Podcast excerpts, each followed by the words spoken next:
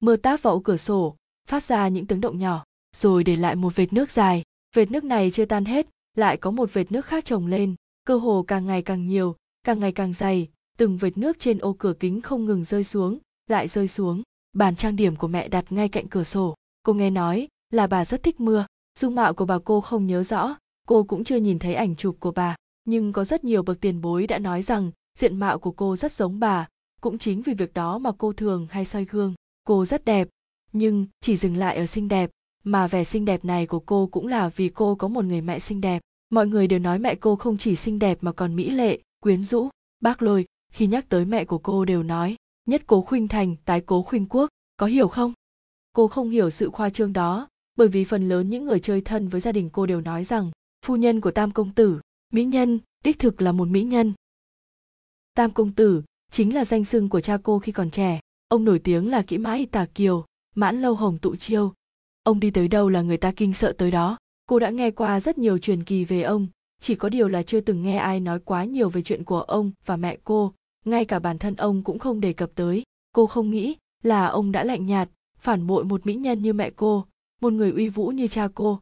Tại sao lại không có một truyền kỳ? Cô không tin, mọi người đều nói cô giống mẹ, nhưng tính cách thì lại quá giống cha. Cô thừa nhận, tính tình của cô quá mạnh mẽ, lại hay tức giận, cực kỳ giống cái tính nôn nóng của cha. Mỗi lần cô nhắc đến mẹ, cha đều giận dữ xoay người bỏ đi. Điều này càng khiến cô chắc chắn rằng trong câu chuyện này có ẩn tình.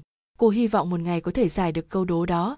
Cô sẽ tìm kiếm, nhất định sẽ tìm hiểu. Cô không tin không có đôi câu, vài lời liên quan tới những chuyện xưa. Hoàng hôn có dấu hiệu của một cơn mưa dai dẳng. Cô ở trong thư phòng tìm tài liệu, ngồi trên bậc thang lật giờ từng trang sách cổ. Trong lúc vô ý mở quyển sách ra, liền có một tờ giấy mỏng rơi xuống, tựa như một con bướm đai bay lượn, đậu xuống dưới đất. Cô lúc đầu còn tưởng là thẻ kẹp sách, đến khi nhặt lên mới phát hiện ra là một tờ giấy thời xưa, mặt trên có ghi hàng chữ. Mục Lan, thả lỗi cho tôi không thể tới gặp cô. Lần trước, sau khi chúng ta gặp nhau, anh ấy đã rất giận dữ, lúc ấy thực sự rất đáng sợ. Anh ấy không tin tôi, anh ấy nói sẽ không bao giờ tin tưởng tôi nữa. Tôi rất thất vọng. Nét chữ nắn nót, nhu nhược này tôi chưa từng thấy qua. Tôi đứng ngẩn người tại chỗ, một lúc lâu sau mới lật quyển sách kia ra xem. Đó là một quyển tống từ. Ở trang thứ 9 có kẹp một bức thư không tên.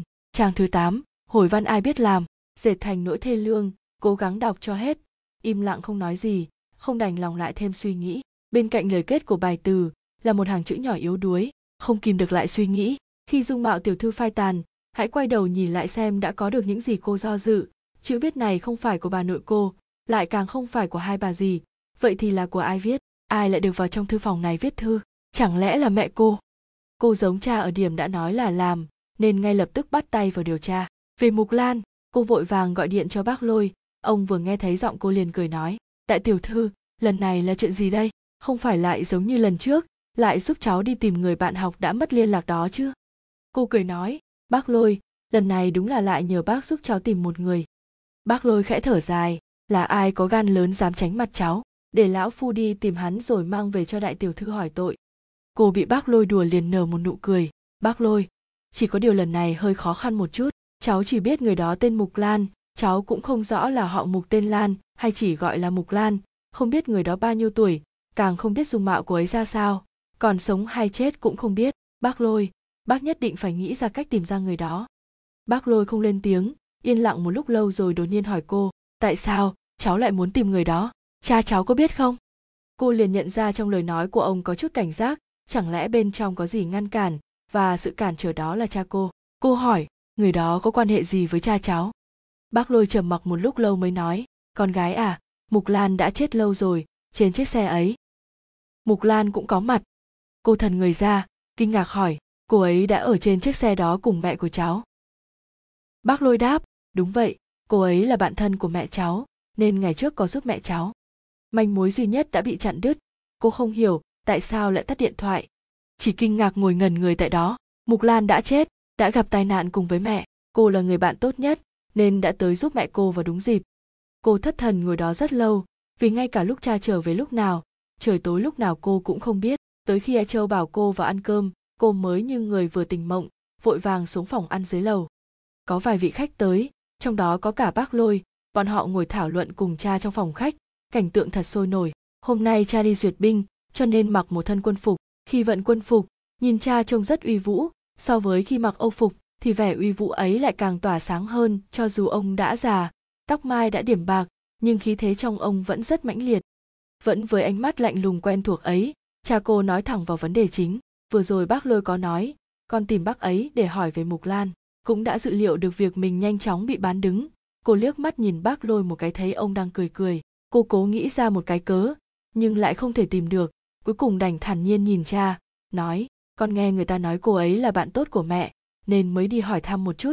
Ai ngờ bác Lôi lại nói cô ấy đã chết. Cha dùng ánh mắt sắc bén nhìn cô chằm chằm, khoảng 10 giây qua đi, cô ngay cả thở mạnh cũng không dám. Cuối cùng, ông nói, đã nói rất nhiều lần rồi, không được cứ có chút chuyện nhàm chán của con là lại tới tìm các bác gây khó dễ, bọn họ đều có chuyện quan trọng phải làm, có hiểu không hả?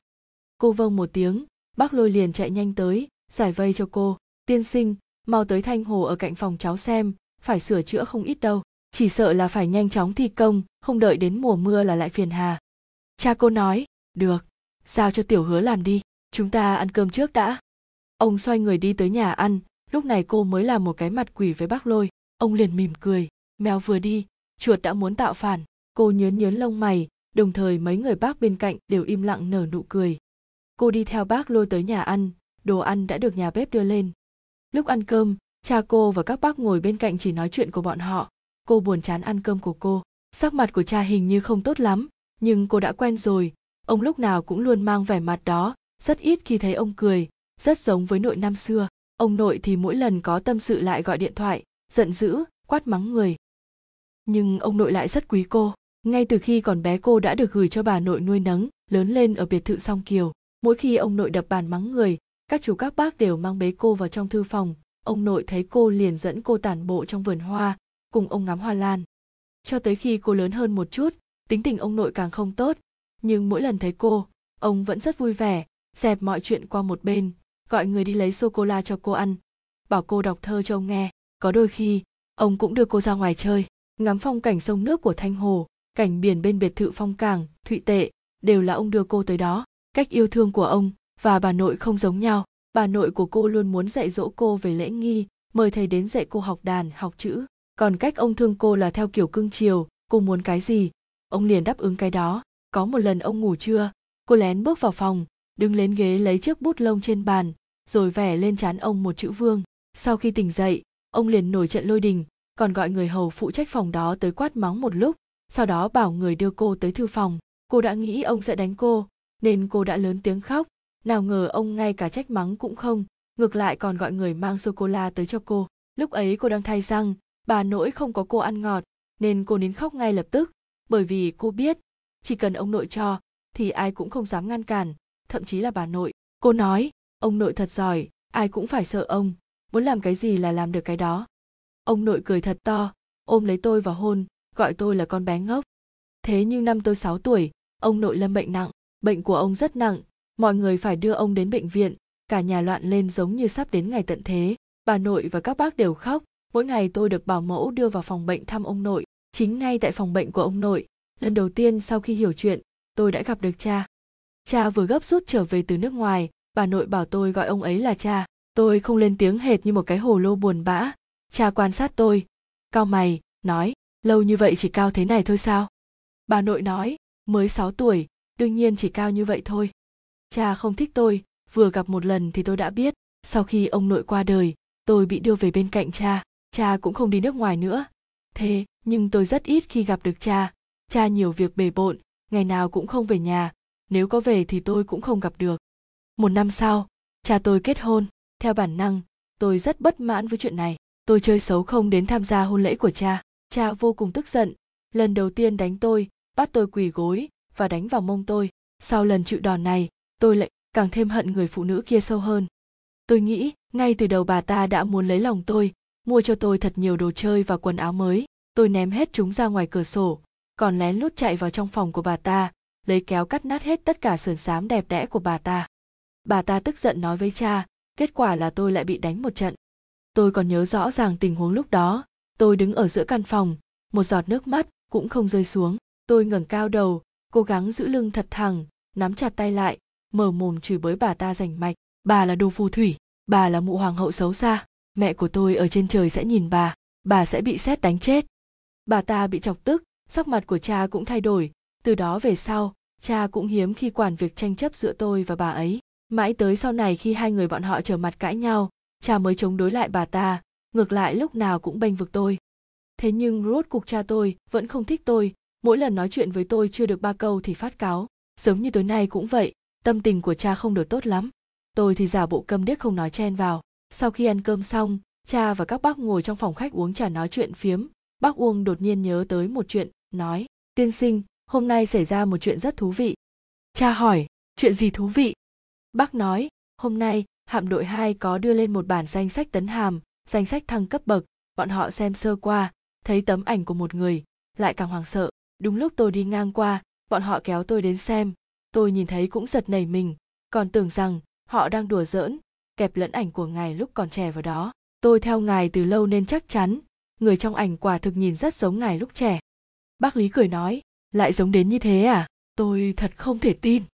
Bác Ung nói: "Hầu như ai cũng nói là giống, chỉ có một mình cái Lai nói là không giống, cậu ta cầm bức ảnh nhìn hồi lâu mới nói, có điểm nào giống tiên sinh đâu, nhưng trái lại, tôi thấy có vẻ giống Mộ Dung Phong tiên sinh nhiều hơn." Tất cả mọi người đồng loạt nở nụ cười. Cha cũng cười, chỉ có Kế Lai là thích tranh cãi. Anh nói giống tôi, cậu ta tuyệt đối sẽ không đồng ý, làm gì có lúc nào cậu ta không chống đối lại anh. Có thể thực sự rất giống, đó là lý do vì sao mà cậu ta không có cách nào để phủ nhận, đành phải nói là không giống tôi, mà giống cha tôi, mà tôi có thể không giống cha mình sao. Các bác đều cười. Bác Trần nói: "Trên đời này có rất nhiều sự trùng hợp ngẫu nhiên, lần trước chúng tôi cũng tra tư liệu, tìm ra tấm ảnh của một người. Ai nhìn thấy cũng nói là giống tôi." Lão Hà nói: "Ôi, lão Trần, nhanh chóng nghiên cứu lại các khoản nợ phong lưu thời trẻ đi, hãy suy nghĩ cho kỹ xem có phải là ông quen biết mẹ của người ta hay không, nói không chừng ông còn một đứa con trai đó." Sau đó còn bị cười nhạo 3-4 ngày tôi mới được bọn họ buông tha. Tâm tình của cha dần dần tốt lên, cha làm ra vẻ trầm ngâm: "À, bây giờ chẳng phải tôi đây cũng nên nhớ lại một chút sao, có phải là cũng quen biết với mẹ của người ta hay không?" Các bác cười rộ lên, tôi cũng cúi đầu cười trộm. Bác Uông thuận miệng nói: "Nếu như tiên sinh thực sự biết mẹ của người đó, phải tiết lộ với tôi một tiếng nhé." Đầu tiên tôi muốn vỗ vào mông của Thái tử gia. Hiện tại, cậu ta từ trung úy được thăng lên thượng úy, tôi cũng muốn nói với họ: "Còn thăng lên thượng úy làm gì chứ? Đem danh sách lại đây, tôi điền tên cậu ta lên cấp, thượng tướng luôn." Cha cười to, nói: "Làm càn." Bác Uông xoay người ôm công văn đưa cho cha: "Hồ sơ của người đó tôi đều mang đến đây, để ngài nhìn một cái." Bác cầm ra một phần hồ sơ, hai tay đưa cho cha: "Ngài xem thử, có đúng là rất giống hay không?" Đôi mắt của cha bị viễn thị, phải cầm ra xa mới có thể thấy rõ. Tôi thừa cơ nhìn trộm một chút, đừng nói cha, ngay cả tôi cũng ngẩn ra. Trong nhà có không ít ảnh chụp của cha lúc còn trẻ, nếu như để lẫn lộn trong đó, tôi dám cá ngay cả cô út liếc mắt cũng không phân biệt được. Người đó có đôi lông mày rậm giống cha như đúc, đôi mắt sâu thẫm long lanh có thần, cái mũi thẳng tắp ấy, đích thực là dấu hiệu của người nhà Mộ Dung. Thậm chí tôi là người hoàn toàn được di truyền ngoại hình của mẹ, nhưng cái mũi lại cao giống cha. Nếu như nhìn một cách tỉ mỉ, điểm khác biệt chỉ là môi của người đó và cha không giống nhau lắm, môi của cha rất mỏng. Nhìn thoáng qua thì người trong ảnh có vẻ rất thật thà, khuôn mặt của cha chữ điền, người đó cũng vậy, nhưng cằm nhọn hơn cha một chút, chỉ có điều, anh ta thực sự là một thanh niên tuấn tú. Thực sự cha cũng lấy làm kinh ngạc, mãi sau mới nói: "Đúng là rất giống, quả thực rất giống." Cha cẩn thận quan sát, một lát sau mới nói: "Tuổi tác của cậu ta cũng chạc tuổi tôi lúc đó, cũng trong quân đội, chỉ có điều là quân trang lúc đó là kiểu cũ, nếu như cậu ta mặc quân trang kiểu cũ vào, vậy mới là cực kỳ giống." Bác Lôi cười nói: "Khi ngài ở trong quân đội thì có quân hàm cao hơn cậu ta, tôi nhớ lần cuối cùng tấn hàm là chuẩn tướng, nhỏ hơn thiếu tướng nhưng cao hơn cấp tá." Cha hỏi: "Cậu ta bao nhiêu tuổi?" Bác Uông trả lời: "23 tuổi, năm ngoái vừa trở về từ Navaacole, Mỹ." Cha nói: "Thanh niên bây giờ vượt trội thật, thời trẻ chúng ta đâu có thăng chức nhanh như vậy, tôi cũng xem như là đi sai hướng, trong 10 năm chỉ thăng 6 cấp, người khác không biết thì ít nhiều cũng có lời bàn tán." Vừa nói vừa tiện tay lật qua một tờ hồ sơ, chăm chú nhìn vào hàng chữ nhỏ trên đầu trang: "À, sinh ngày 7 tháng 7. Cha đóng hồ sơ lại trả cho bác Uông. Bác Uông vẫn còn nói đùa: "Xong, xem ra không có trò vui rồi, tôi còn hy vọng tiên sinh thực sự biết mẹ của người ta." Cha thoáng nở nụ cười, các bác cũng cười rộ lên, nói rất nhiều chuyện khiến cha vui vẻ. Tối nay tâm trạng của cha đặc biệt tốt, nghe họ nói thao thao bất tuyệt chuyện trên trời dưới đất, vẫn chỉ hỏi trên 1-2 câu như thường. Họ nói chuyện với nhau rất lâu, Mãi cho đến khi tôi buồn ngủ, họ mới cáo từ. Cha đứng lên tiễn họ. Họ luôn miệng nói, không dám. Cha dừng bước, nhìn họ nối tiếp nhau ra về. Tôi mệt mỏi, muốn nói chúc ngủ ngon với cha, rồi lên lầu đi ngủ. Đúng lúc này, cha gọi bác Lôi đang đi cuối cùng lại. Thiếu công, tôi có chuyện muốn nói với anh. Tôi nghe cha gọi bác Lôi như thế thì cảm thấy buồn cười. Bác Lôi xuất thân là nhân viên cần vụ của cha, cho nên cha gọi tên của bác theo thói quen. Hiện tại bác Lôi đã quyền cao chức trọng, hai bên tóc mai cũng đã hoa râm. Thế nhưng cha chỉ gọi tên của bác, cơ thể bác cũng theo phản xạ, có điều kiện mà tự nhiên đứng lại. Vâng. Giọng nói khú núm này y như một nhân viên cần vụ, tôi càng cảm thấy buồn cười hơn. Giống như bị ma xui quỷ khiến, tôi ở lại sau góc tường, muốn đợi sau khi họ nói chuyện xong sẽ nói chúc ngủ ngon với cha. Nhưng cha lại im thin thít khá lâu, trong lòng tôi cảm thấy kỳ lạ, không phải cha có chuyện phải nói với bác Lôi sao? Nhưng bác Lôi lại mở miệng trước, tuy rằng tiếng nói của bác rất nhỏ, thế nhưng tôi vẫn nghe thấy. Tiên sinh, sao lại khéo như vậy? Làm sao ngày sinh lại đúng vào ngày 7 tháng 7? Tim tôi đập thình thịch, bác đang nói cái gì vậy? Một câu nói không đầu không đuôi của bác, có ý gì vậy? Cha vẫn không lên tiếng, bác Lôi nói, hay là tôi cho người đi thăm dò thử xem. Tim tôi đập hệt như bồn chồn, hả, họ đang nói gì vậy? Cuối cùng cha cũng nói, đứa trẻ đó, không phải lúc 3 tuổi đã chết rồi ư? Bác Lôi nói, đúng vậy, đích thân tôi đứng bên cạnh nhìn cậu ấy. Trong tai tôi vang lên tiếng ong ong, như thể có một đội máy bay không quân rơi xuống, gào thét nổ tung khiến trước mắt tôi mờ mịt một mảng. Từ trong kẽ hở của hàm răng tôi cảm thấy từng tia buốt lạnh. Hả, trời ơi, rốt cuộc tôi đã nghe được gì vậy? Một bí mật. Một bí mật kinh thiên động địa. Một bí mật đã được chôn giấu rất nhiều năm. Tôi ép buộc bản thân phải bình tĩnh lại, thế nhưng tôi đã bỏ lỡ không nghe thấy vài câu. Tôi chỉ nghe bác Lôi không ngừng đáp lại, vâng, vâng. Tôi cố gắng định thần lại, nghe thấy tiếng thở dài của cha. Tôi nghe cha nói, thực sự là rất giống, nhất là cái cằm nhọn này, trông giống hệt như mẹ nó. Tôi dùng sức cắm vào tay mình, tận lực ngăn cản tiếng thở dốc của bản thân. Trời, cha thực sự có một người quen cũ. Trời, người sĩ quan thượng úy đẹp trai kia rất có thể là con trai của cha. Bác Lôi nói, ngài yên tâm, tôi lập tức phái người đi thăm dò. Giọng nói của cha lại đau đớn, năm ấy mẹ của nó. Trời, người quen cũ ấy của cha là ai? Lại một tiếng sét nữa xẹt qua đầu tôi choáng váng hoa mắt, tôi hoàn toàn bị bí mật này làm cho khiếp sợ. Bác Lôi khuyên cha, ngài đừng suy nghĩ quá nhiều, tôi sẽ đi thăm dò chuyện này. Bác Lôi xin cáo từ, tôi rón rén đi về phía cầu thang, chạy một mạch như điên về phòng tôi, ngã nhào lên giường. À, trời ơi, làm sao lại có một bí mật như thế? Làm sao lại tồn tại một người như thế? Không biết tôi ngủ quên lúc nào, trằn trọc cả đêm gặp ác mộng, toàn thân tôi toát mồ hôi lạnh, mồ hôi thấm ướt cả đồ ngủ của tôi. Khi tôi tỉnh dậy từ trong cơn ác mộng thì đã sáng sớm, tôi xuống giường đi tắm, nước ấm phun lên người tôi, trên mặt tôi, khiến tôi tỉnh táo, khiến tôi kiên định. Tôi tự nói với chính mình, tôi phải làm chút việc gì đó, nhất định tôi phải làm chút việc gì đó. Họ muốn đi truy xét, tôi cũng muốn đi truy xét ra sự thật tôi muốn biết, tôi phải biết được sự thật.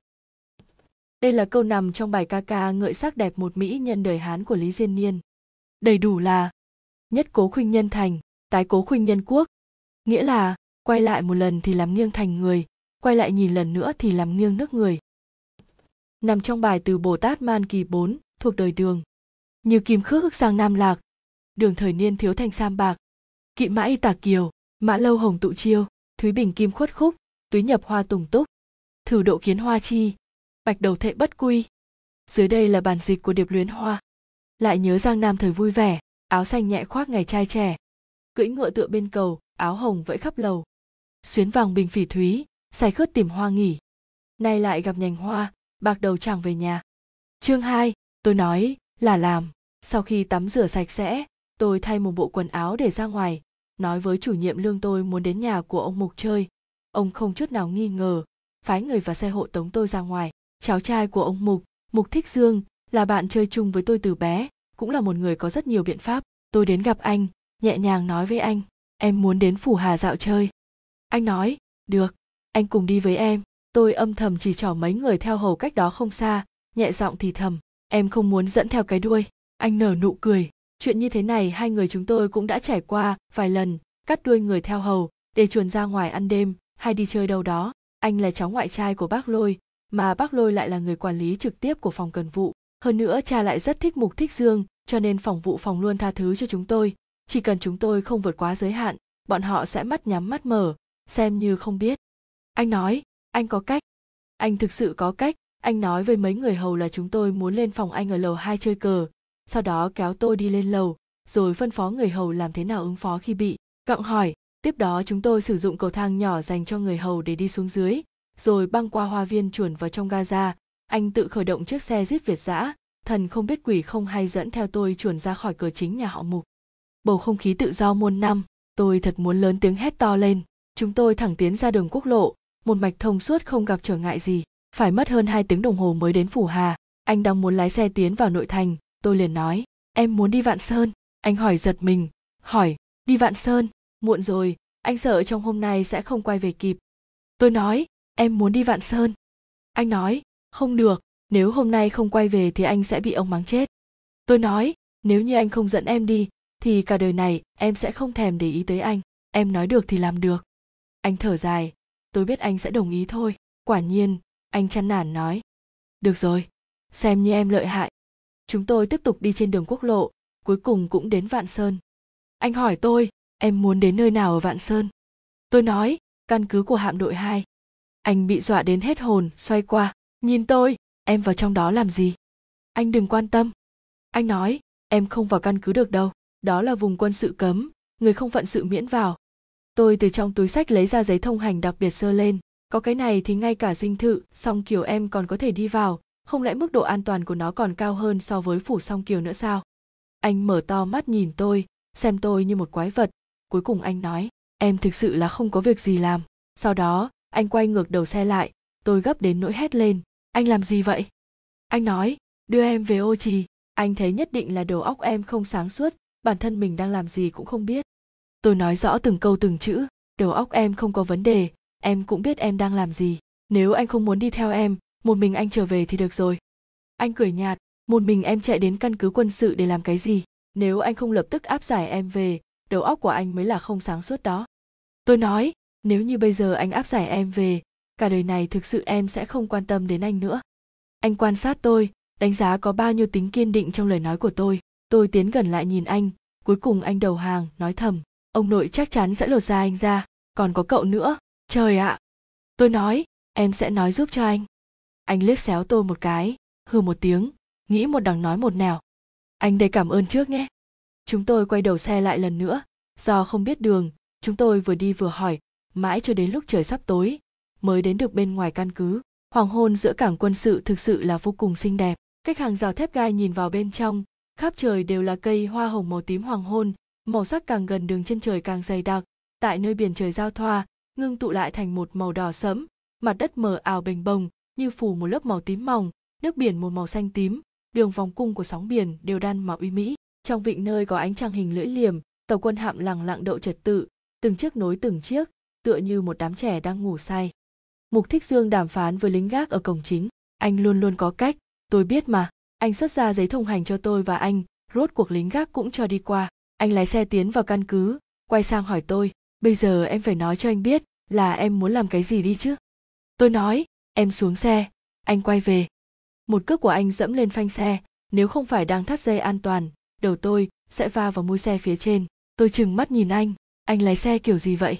Anh nói, em đúng là điên rồi, nếu anh ném em một mình ở chỗ này sau đó quay về, thì anh đây cũng điên rồi.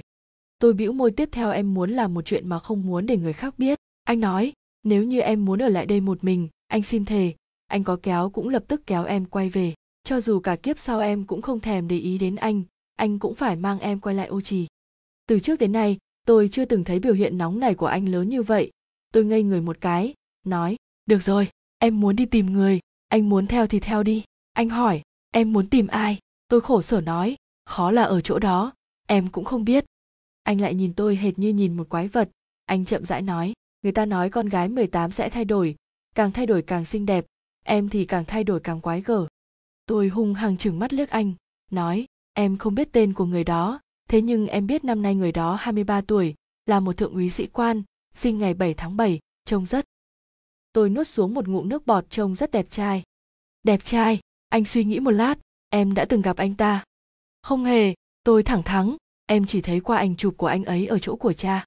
Anh chìm vào trầm tư, một lát sau, anh đột nhiên bừng tỉnh ngộ ra. À, anh biết rồi, em vừa thấy tấm ảnh của anh ta thì đã yêu, cho nên chạy đến đây để gặp anh ta. Anh tự cho mình đúng mà đưa ra kết luận. Con nhóc ấu trĩ, tôi muốn anh phải trắng mắt ra. Tôi nói, đúng, anh thực sự quá thông minh, ngay cả chuyện này cũng đoán ra được. Tôi cố tình châm biếm anh, chỉ có điều lần này, anh đã đoán sai bét. Chính là cha đã đưa tấm ảnh đó cho em xem, cha muốn giúp em tìm vị hôn phu. Anh cười ha ha, hôn phu của em, năm nay em bao nhiêu tuổi rồi? Nha đầu, bịa chuyện thì ít nhiều gì cũng phải hợp lý mới có thể lừa người khác tin chứ. Tôi đắc chí nói, tại sao không hợp lý? Cô cả của em 19 tuổi đã xuất giá, cô út của em thì 18 tuổi. Lúc bà nội gả cho ông nội của em còn trẻ hơn nữa, chỉ mới 17 tuổi. Phụ nữ gia đình chúng tôi đều kết hôn sớm, năm nay em cũng đã 17 rồi. Tại sao cha lại không thể tìm hôn phu cho em? Anh không còn lời nào để nói, qua hồi lâu mới hỏi, thượng úy đó, đẹp trai lắm à? Tôi ngẩng đầu lên nói, đương nhiên rồi, đẹp trai hơn tất cả những người con trai mà em đã từng gặp. Anh phản đối nói, tình nhân trong mắt đều là Tây Thi. Tôi nói, cứ cho là anh nói đúng đi. Tôi mở cửa bước xuống xe, anh cũng vội vã cùng bước xuống. Gió biển ghê thật, thổi mái tóc của tôi rối tung. Tôi cắn môi, nói, nhưng làm thế nào để tìm một người không tên không họ đây? Anh liếc mắt nhìn tôi, nói, cầu xin anh đi, cầu xin anh thì anh sẽ nghĩ cách để tìm ra người trong lòng của em.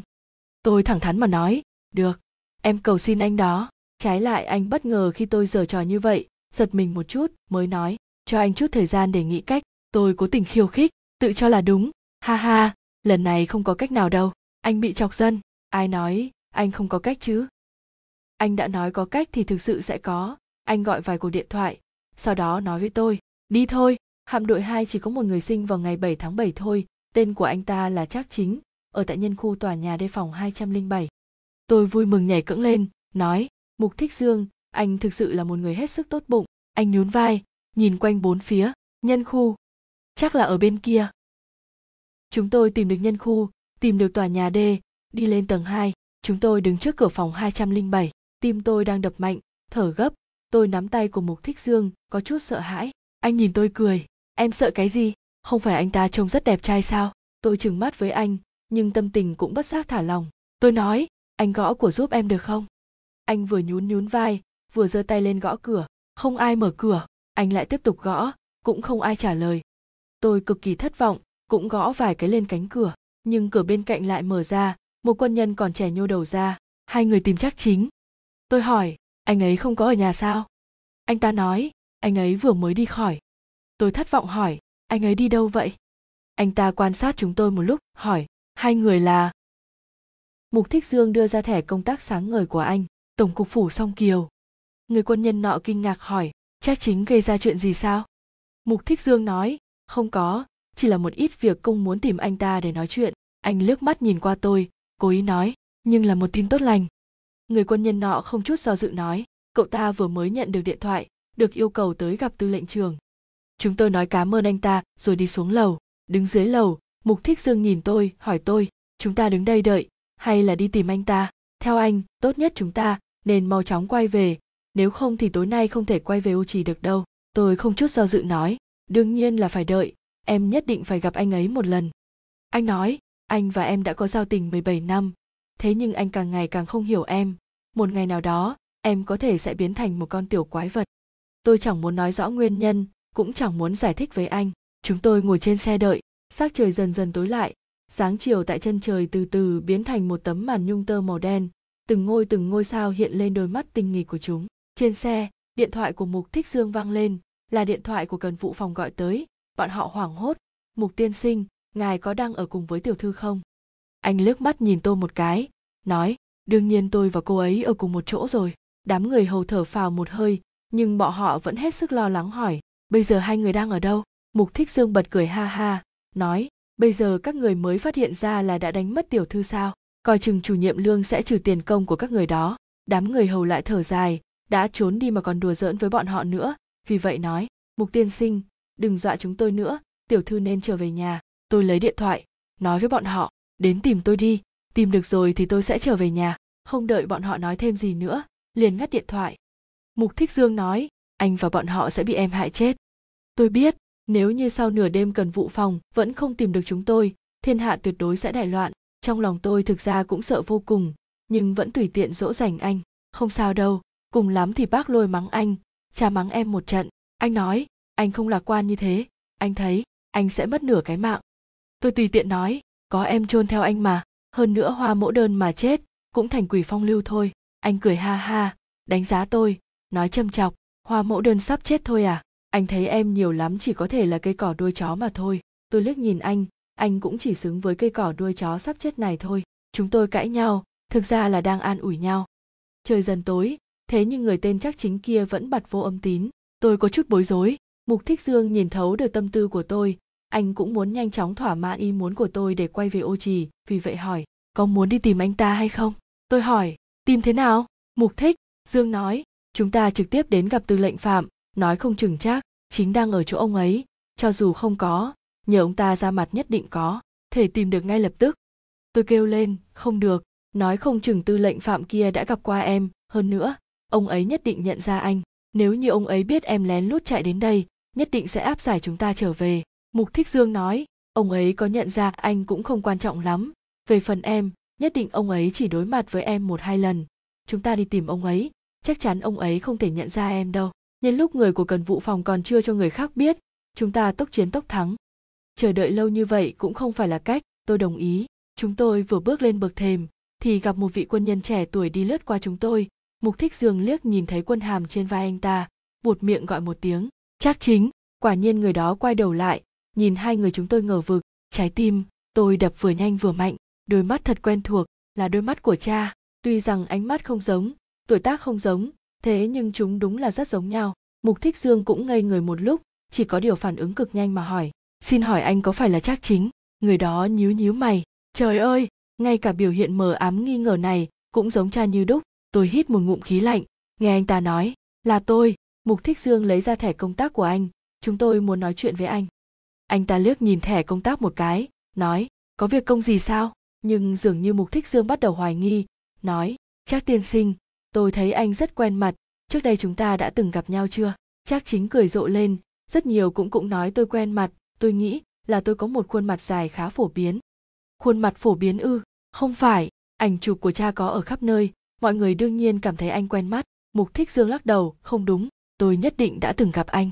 Tôi muốn ngăn cản anh tiếp tục suy nghĩ, thế nhưng tôi tìm không ra từ nào để ngắt lời anh. Trong đầu tôi lộn xộn, có xu hướng bãi công. Trác Chính cũng đánh giá tôi, vẻ mặt của anh ta cũng có chút kinh ngạc nghi ngờ. Anh ta hỏi tôi, tiểu thư, họ gì? Tôi trả lời qua quýt, tôi họ Mục. Mục Thích Dương mỉm cười, tôi trừng mắt với anh, để anh chiếm được chút lợi nhỏ rồi. Đây cũng không phải là cách. Trác Chính khẽ ho khan một tiếng, hỏi, hai vị có việc công gì? Mục Thích Dương nhìn tôi cứng họng, chẳng nói được gì.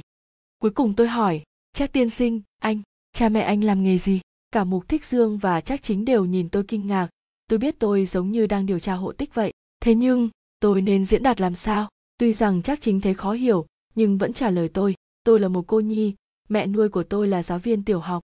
Cô nhi, tôi lại chuẩn bị hồ đồ rồi, anh vốn mang họ Trác sao? Anh ta nói, đó là họ của mẹ nuôi tôi nhìn khuôn mặt giống hệt cha của anh ta, đột nhiên thấy sợ hãi. Tôi nói, cảm ơn anh, lại nói với Mục Thích Dương, chúng ta đi thôi.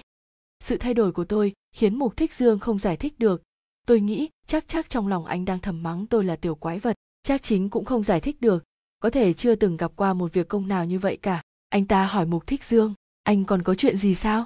Mục Thích Dương còn đang chăm chú suy nghĩ gì đó, nghe anh ta hỏi, buột miệng đáp, vâng, rút lui từng bước, lúc này mới phản ứng lại. Sắc mặt của anh thoáng cái như thấy quỷ, có thể anh tự mình dọa mình. Anh mê mẩn nhìn Trác Chính bối rối nhìn lại anh. Tôi nhanh chóng kéo anh, chúng ta đi thôi. Tôi kéo anh rời đi một cách nhanh chóng, mãi cho đến khi lên xe, anh còn đang không hiểu chút nào. Thật kỳ lạ, anh bị làm sao vậy? Kỳ lạ quá, đây cũng không phải là văn phòng, anh ta cũng không phải là tiên sinh. Đột nhiên anh nhảy dựng lên, trời, anh trố mắt nhìn tôi cũng nhìn anh. Sắc mặt của anh tái mét, cuối cùng anh cũng nghĩ ra vì sao Trác Chính lại quen mặt vậy. Tôi nghĩ rằng anh đã nghĩ ra được, quả nhiên, anh lẩm bẩm một mình. Thảo nào anh vừa nhìn thấy anh ta thì tim đập dồn dập, anh ta chau mày thì anh chột dạ, anh ta càng hỏi thì anh càng. Anh không dám tin mà nhìn tôi, anh vậy mà. Nói thật, vừa thấy cách Trác Chính nhíu mày, tim tôi cũng đập liên tục, anh ta nghiêm mặt lại, rất giống cha. Anh hỏi tôi, đây là người mà em nói trông rất đẹp trai? Tôi gật đầu. Anh hít một hơi thật sâu, nói, vượt quá cả sự cường điệu của em. Lập tức, anh liền nghĩ tới, em đến tìm anh ta để làm gì? Thực sự anh quá thông minh, thoáng cái đã đoán trúng, sắc mặt anh đã có chuyển biến lớn. Anh ta. Tôi biết anh đã 17 năm, đây là lần đầu tiên tôi thấy anh cứng họng. Mấy đời gia đình của chúng tôi thân nhau luôn nổi tiếng là có phong cách, có kiến thức, được mệnh danh là đứng đầu tứ công tử chỉ gì đó. Gia đình bọn họ cũng nổi tiếng là có khí chất, tự cao vì nhà làm quan, xem Trọng Thái Sơn sụp đổ trước mắt cũng không biến sắc. Nhưng lúc này đây anh lại biến thành ngốc như vậy. Anh hít một ngụm khí lạnh, nói, nhóc, lần này em thực sự đã hại chết anh rồi. Liên lụy tới chuyện riêng của gia đình tôi là vô cùng không khôn ngoan, nhất là một chuyện riêng như thế này. Hiển nhiên anh nghĩ đến cha tôi, thở dài thật dài. Tôi biện bạch nói, em muốn một mình đến tìm anh ta, là anh muốn đi theo em. Anh không nói lời nào, tôi nghĩ là do anh tức giận, tôi có chút sợ hãi, nói, xin lỗi. Anh lắc đầu, khi đã bình tĩnh thì như chẳng lo lắng gì nữa. Anh sờ tóc tôi, nói, quên đi, dù sao cũng đã đến rồi, chúng ta phải bàn bạc một chút để che giấu. Chương 3, chúng tôi lái xe suốt đêm trở về Ô Trì, khi trời sáng mới chạy đến nơi. Vừa lên đường chuyên dụng, tôi cảm thấy sợ hãi. Anh an ủi tôi, chúng ta đã thương lượng rồi mà, đúng không? Chỉ cần hai chúng ta chăm miệng một lời, họ sẽ không biết chúng ta đã từng làm gì. Tôi gật đầu, cố gắng điều hòa hơi thở. Xe chuyển hướng rẽ vào, chúng tôi có thể thấy ngọn đèn chiếu sáng lên tường viện. Vừa qua khỏi trạm gác, lập tức có thể nhìn thấy đèn đuốc sáng trưng ở nhà chính. Bây giờ trong nhà bật toàn bộ đèn như thế, chắc chắn là có đại sự xảy ra. Tôi biết, đại sự đó chính là tôi không về nhà một đêm. Tôi sắp khóc. Mục Thích Dương vỗ vỗ lưng tôi, thấp giọng nói, đừng sợ, chúng ta sẽ tử chiến đến cùng. Tôi cố gắng thẳng người lên, hít một hơi thật sâu. Cuối cùng xe cũng chạy tới trước cửa nhà roi dừng lại. Chủ nhiệm Lương đích thân mở cửa xe, vừa nhìn thấy tôi thì cất giọng thở dài, tiểu thư. Tôi gật đầu, cùng Mục Thích Dương bước xuống xe và đi vào phòng khách. Tôi khó khăn nuốt một ngụm nước bọt. Cha chắp tay đứng ở trong phòng khách, trên mặt không có chút biểu hiện nào. Bác Lôi đứng ở phía sau cha, còn có chủ nhiệm Sử, thư ký Du, ông Mục, bác Hà, họ đều nhìn hai chúng tôi chăm chú, nhất là cha, ánh mắt của cha quả thực giống như một con dao nhỏ, dường như muốn khoét lên trên người tôi mấy lỗ. Tôi thấy Mục Thích Dương cúi đầu và lên tiếng, tiên sinh. Cha hung dữ trừng mắt với anh, cho tới bây giờ tôi chưa từng thấy qua cha hung dữ như thế, từng sợi gân xanh nổi rõ trên trán của cha, dưới ánh đèn nhìn qua thực sự rất đáng sợ. Cha cực kỳ giận dữ, nói, được lắm, hai người các ngươi được lắm. Cha nhìn chằm chằm vào Mục Thích Dương, thật giống như muốn dùng ánh mắt để giết chết anh, cậu thực sự rất tài giỏi đó. Tôi rùng mình, cuối cùng giọng nói của cha hệt như tiếng sấm vang lên bên tai, bé con, theo cha lên đây. Tôi kinh hoàng muốn tìm cứu viện, thế nhưng bác Lôi không dám giúp tôi, bởi vì Mục Thích Dương là cháu ngoại của bác. Bác Hà vừa nói một tiếng, tiên sinh. Cha hung dữ trừng mắt với bác cũng không dám nói gì thêm. Cha xoay người đi lên lầu, tôi đành phải đi theo thật chậm ở phía sau. Tôi lén lút nhìn Mục Thích Dương, anh nháy mắt với tôi, cổ vũ tôi. Cha đi vào thư phòng, tôi đành phải chậm chạp đi theo vào. Cha hỏi, tự con nói đi, con đã chạy đi đâu? Được rồi, hai cha con nói chuyện với nhau, tại sao phải quá nóng nảy như vậy? Bác sĩ Trình nói huyết áp của anh cao, dặn anh ít nổi giận mà. Giọng nói mềm mại vang lên sau lưng tôi quay lại, là bà ấy. Bà ấy mặc một bộ sườn xám, chất vải hình hoa màu lam sẫm, trên cổ áo có cài một kim cài bằng đá quý màu lam nhạt. Dáng vẻ bà ấy nhàn nhã bước tới, khuôn mặt vẫn tươi cười, tiểu thư cũng đã trở về. Tôi xoay đầu lại, sắc mặt của cha lại càng khó coi hơn, tại sao đi vào mà không gõ cửa, không biết phép tắc. Bà ấy hơi hậm hực, liếc nhìn tôi, cười nói, bé con, ngoài đường chơi vui không? Tại sao chơi đến nỗi quên về nhà, cùng một người đàn ông qua đêm ở bên ngoài, khá khen. Lần này đúng là thấy người gặp nguy, thừa cơ hãm hại mà, đổ thêm dầu vào lửa. Ánh mắt cha hệt như dao chém qua đây, chợt trong lòng tôi phát lạnh. Cha hung hăng trừng mắt liếc tôi, lạnh lùng xoay mặt sang nói với bà ta, cô đi ra ngoài, con gái tôi không cần cô bận tâm tới. Bà ấy bị bẽ mặt, nhất là tôi cũng có mặt ở đó, bà ấy thẹn quá hóa giận, cất giọng the thé chói tai, Mộ Dung Thanh Dịch, tôi không chịu thua anh đâu, anh cũng đừng có bày ra cái dáng vẻ kiêu căng để hù dọa tôi, có thiện ý quan tâm đến con gái bảo bối của anh lại không biết tốt xấu. Điều này làm cha phát hỏa, thế nhưng trái lại, cha mỉm cười, nụ cười này làm tôi sởn gai ốc. Tôi biết, đây là dấu hiệu cha đang tức giận đến cực điểm, chỉ cần cha phát tác, đây chắc chắn là một cơn thịnh nộ sấm vang chớp giật, nếu không, khi cha tức giận, ngay cả tiếng Tô Châu cũng nói ra, không nắm rõ sự tình thì đừng biến người khác thành kẻ ngốc. Tôi thế nào là không nắm rõ chứ? Bà ấy rất cứng miệng, nhưng cũng không dám nhìn thẳng vào cha tôi, anh nói đi. Cha hừ một tiếng, nhưng không nói gì thêm. Lá gan của bà ấy lớn thật, liếc nhìn tôi một cái, nói bằng một giọng điệu châm chọc, đó là tôi đều thua kém người ta về mọi mặt, không xinh đẹp bằng người ta, lại không có nhiều thủ đoạn như người ta, không thu hút anh như người ta, nhưng rốt cục là tôi đã không giúp anh nuôi dạy một đứa con hoang. Bà ấy còn chưa nói dứt lời, cha đã giáng xuống một cái tát, đánh mạnh khiến cho nửa bên mặt của bà ấy đều sưng đỏ cả lên. Bà ấy bị đánh đến ngớ ra, hồi lâu mới khóc lên. Cha tức giận đến nỗi cả người run rẩy, cô cút đi cho tôi, cút đi thật xa. Nếu như sau này còn để tôi nghe thấy những lời như vậy nữa, tôi sẽ lột da của cô, rồi sẽ lột luôn da của huấn luyện viên tennis đó của cô. Bà ấy sợ hãi đến nỗi toàn thân run lên, dĩ nhiên không nói một câu biện bạch nào. Tôi chưa từng thấy cha hung ác đến như vậy. Tôi nghĩ thực sự cha nói được thì sẽ làm được. Trong lòng tôi phát lạnh, vừa nãy bà ấy nói, mẹ của tôi, không đúng, mẹ không phải hạng người như vậy, nhất định còn có ẩn tình. Bà ấy đi ra ngoài, tiếng đóng cửa đủ dọa tôi giật mình. Tôi ngẩng đầu, cha như vậy thực sự rất đáng sợ. Đột nhiên cha thuận tay rút một cây thước ở trên bàn ra, ngày hôm nay tao sẽ đánh chết đứa con không hiểu chuyện này. Tôi sợ đến ngốc, đợi tôi có phản ứng lại, trên người đã bị trúng mấy roi, sự đau đớn nóng rát bắt đầu lan ra. Tôi nức nở đưa tay ra cản lại, cha tức giận hét to, không hiểu chuyện này, mày đủ lông đủ cánh rồi đúng không? Dám cả gan cùng người hầu đi ra ngoài chơi, lời của tao nói đều là gió thoảng bên tai.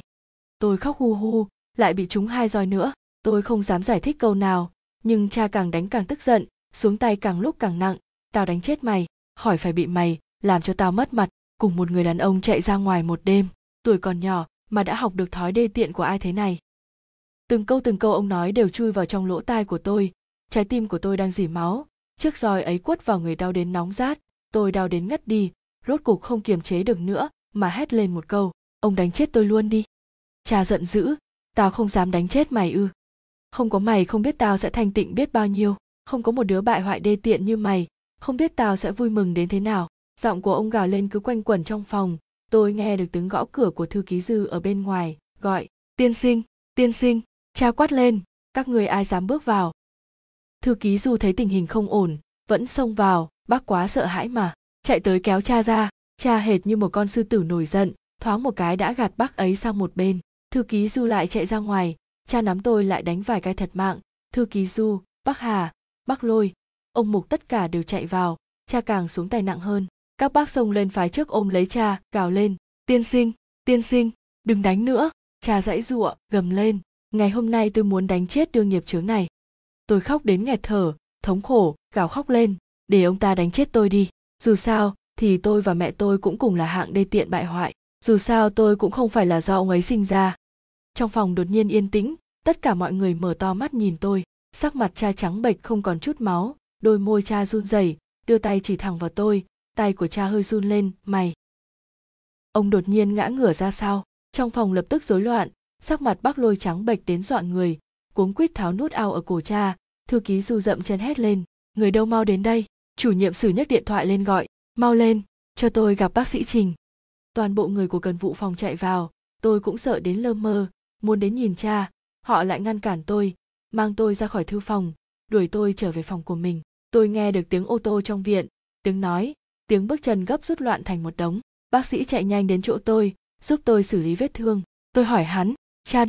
Cha đâu, ông lắc đầu, nói, tôi không biết, bác sĩ Trình đã đến rồi. Tôi khóc muốn gặp cha, giãy giụa muốn bước xuống giường, tay chân bác sĩ luống cuống, các y tá đè tôi lại. Tôi nghe được bác sĩ nói, tiêm thuốc an thần vào, tôi vừa la vừa khóc, bọn họ ấn kim tiêm vào tôi. Tất cả mọi thứ trước mắt đột nhiên mơ hồ, tôi nức nở, cuối cũng chìm vào giấc ngủ. Khi tôi tỉnh lại, trời đã tối, tôi bật đèn ngủ ở đầu giường lên, một y tá, đang ngồi ngủ gật trên giường nhỏ. Trong phòng yên tĩnh như chết chóc, sự yên tĩnh thật đáng sợ. Đèn ngủ phát ra thứ ánh sáng màu lam nhạt yếu ớt, trái tim co rút lại. Tôi rút ống truyền dịch trên tay ra, ngồi dậy. Tôi không tìm được dép, đi chân đất xuống giường. Tôi ra khỏi phòng, trên hành lang cũng im ắng, chỉ có đèn tường phát ra ánh sáng cô tịch. Tôi đi qua hành lang, đến phòng ngủ chính, bên trong tối đen như mực. Tôi mở đèn, trong phòng rất ngăn nắp, trên giường cũng ngăn nắp, không có ai. Tôi quay đầu chạy về hướng thư phòng, cũng không có người. Mồ hôi lạnh từng giọt rịn ra trên trán tôi chạy xuống lầu, dưới lầu cũng không thấy cha đâu. Chủ nhiệm Lương đi đến đầu hàng lang, tiểu thư. Tôi lấy chặt lấy bác, hỏi, cha cháu đâu, cha cháu ở đâu rồi, mọi người chuẩn bị đưa cha đi đâu. Tôi lảo đảo, mắt nổ đom đóm, tôi Tôi rất sợ bác nói ra một đáp án khủng khiếp. Bác nói, tiên sinh đã đi qua sông Kiều rồi. À, tôi thực sự sắp điên rồi, tôi hỏi, cha thế nào rồi? Không có chuyện gì cả, bác sĩ Trình nói chẳng qua là cực kỳ tức giận, huyết áp quá cao, trích một mũi thuốc sẽ không có chuyện gì. À, trong lòng tôi chùn xuống, thế nhưng, trời đất quay cuồng, tôi chóng mặt ngã xuống. Tôi ngoan ngõ ăn ở nhà, từ sau ngày hôm đó, rất ít có cơ mặt gặp mặt cha, tôi rất day dứt. Dường như cha cũng không muốn nói với tôi quá nhiều lời, trở về nhà cũng qua loa, sau đó đi ngay. Mặc dù trong lòng tôi rất buồn, thế nhưng cha không còn hỏi tôi ngày đó đã đi đâu nữa. Nhưng Mục Thích Dương bị điều đi nơi khác, tôi nghe bác Lôi nói anh bị điều đến căn cứ bộ môn, còn bị giáng liên tục 6 cấp. Xung Quân là một tham mưu trưởng nhỏ, tôi ủ rũ, nhiều ngày trời không lấy lại được tinh thần. Cô Út đến thăm tôi nhờ cô cầu xin cha giúp Mục Thích Dương. Cô Út không chịu đáp ứng, nói, cha của con vẫn còn giận, con còn dám nhổ lông trên đầu con hổ. Trong lòng tôi thực sự áy náy, anh hoàn toàn bị tôi làm liên lụy. Tôi dầu dĩ nói, bộ môn xa như vậy, lại gian khổ như vậy, anh ấy lại bị giáng cấp, nhất định là sống không sung sướng gì, đều là do con không tốt. Cô Út kinh ngạc nhìn tôi cau mày nói, dù thế nào thì anh ấy cũng bị con hại chết, một khi bị lửa giận của cha nướng cháy khét thì như cá trong chậu. Cô Út nở nụ cười, nói, ở trước mặt cha con không nên nói như vậy, bảo đảm cha con rất tức giận, sợ rằng sẽ đem con cá trong chậu kia ra nướng lần nữa. Nếu như con muốn biện hộ giúp cho Mục Thích Dương, cô đánh cược rằng nó sẽ bị giáng đến Java luôn, một đảo thuộc nước Indonesia. Tôi nản lòng, cha lúc nào cũng giỏi đánh người vô tội. Cô Út chỉ cười, bất luận người cha nào ở trên đời, khi thấy đứa con gái nhỏ của mình bị một tên tiểu tử thối lừa gạt đi một đêm không về, không muốn mau chóng giết đi thì mới gọi là lạ đó. Tiên sinh cũng coi như là cho nhà họ Mục thể diện, bộ trưởng Lôi cũng biết cư xử, không đợi tiên sinh nói ra cả, liền giáng nó đến bộ môn. Tôi nghĩ lại tình hình tối hôm đó, lúc cha trừng mắt với Mục Thích Dương, trong mắt thực sự từng có sát khí. Tôi nghĩ lại mà không khỏi rùng mình. Cô Út nói, cô vừa nghe nói, trong lòng bị dọa đến khiếp sợ, còn không biết, năm đó tiên sinh chính là... Cô đột im bặt, tôi kinh ngạc nhìn cô. Cô bị lỡ lời, tôi biết cô bị nói lỡ lời. Năm đó cha thế nào? Năm đó đã xảy ra chuyện gì? Có liên quan tới mẹ tôi không? Tôi kêu lên một tiếng cô Út, sắc mặt cô cực kỳ khó coi, cô nói, bé con, cô không biết, cái gì, cô cũng không biết. Tôi nắm tay cô, cầu xin cô Út, cô hiểu con rõ nhất, từ nhỏ con cũng thích cô nhất, cô nói cho con biết đi, rốt cục là chuyện gì, con có quyền được biết mà, là có liên quan đến mẹ con, phải không? Cô Út lắc đầu nguẩy nguậy, tôi đau khổ cầu xin cô, con cũng đã lớn như vậy rồi, mọi người không nên tiếp tục gạt con nữa, cô không nói cho con biết, con sẽ nghĩ ngợi lung tung. Cô Út lắc đầu, cô không thể nói được. Tôi nhìn cô, lặng lặng nhìn cô, nhìn liên tục làm cô phải sợ hãi lên. Cô cật lực gọi tôi, bé con. Tôi hiếu ớt nói, con biết con không phải là con gái ruột của cha, con là nỗi ô nhục của gia tộc, cũng là nỗi ô nhục của cha. Cha hận con, ghét con, cha hận không thể giết con chết đi. Cô Út kêu lên sợ hãi, tại sao con lại nghĩ như vậy? Bé ngốc, tại sao con lại có thể suy đoán như vậy? Thực ra cha con yêu thương nhất chính là con, quan tâm nhất cũng chính là con. Chỉ là con không biết mà thôi. Tôi lắc đầu, con nhìn không ra, con chỉ biết là cha không thích con. Cô Út kéo tôi vào trong lòng, à, bé con, không phải cha con ghét con đâu, cha con chỉ là không muốn nhìn thấy con biết không, con và mẹ con có rất nhiều điểm giống nhau. Ngay từ đầu, cha con đã luôn nói với cô rằng, đứa trẻ đó có đôi mắt thật nguy hiểm, anh không muốn nhìn thấy, cha con nhớ đến mẹ con sẽ khó chịu, con không biết cha con đã đau lòng biết bao nhiêu. Tôi bán tính bán nghi, nói, bởi vì con không phải là con gái của cha, cho nên cho không muốn đối mặt với nỗi nhục này. Cô Út nói bậy, cô gắng sức ôm chặt tôi, con là viên minh chậu của gia đình Mộ Dung chúng ta, là bảo bối của cha con. Tôi dầu dĩ nói, thế nhưng, cha nói muốn đánh chết con. Cô Út nhìn chằm chằm vào tôi, trên trán tôi có một vết bầm tím mờ nhạt, cô run rẩy hôn nhẹ lên vết thương của tôi, nói, bé ngoan, cha con rất tức giận, đúng không? Lúc người ta đang cực kỳ tức giận, bất cứ chuyện gì cũng làm được, không còn lý trí nữa.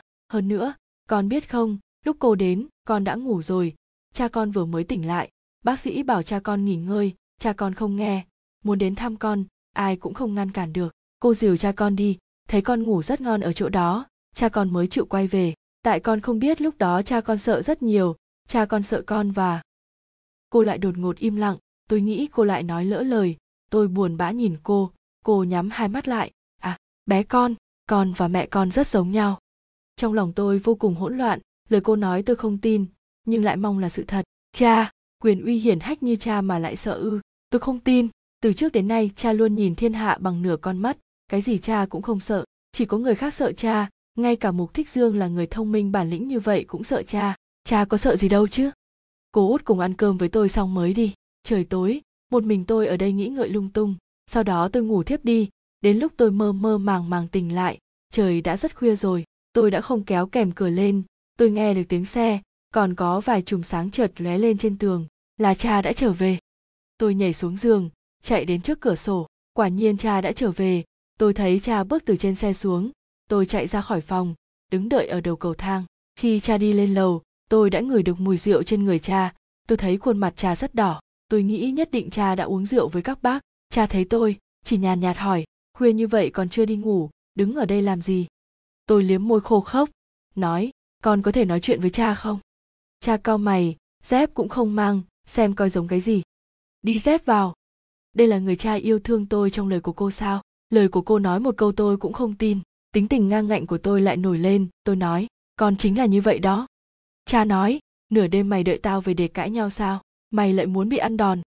Tôi rùng mình một cái, nhớ tới dáng vẻ hung tợn ngày đó của cha, nhớ tới sự đau đớn khi bị chiếc roi đánh lên người, nhớ tới cha nghiến răng nghiến lợi nói, tao đánh chết mày. Tôi lạnh lùng nói, tôi không sợ, ông đánh chết tôi luôn đi. Mỗi câu mỗi chữ cha nói về tôi, dù sao tôi cũng là một thứ đê tiện bại hoại. Cha tức giận đến phát run.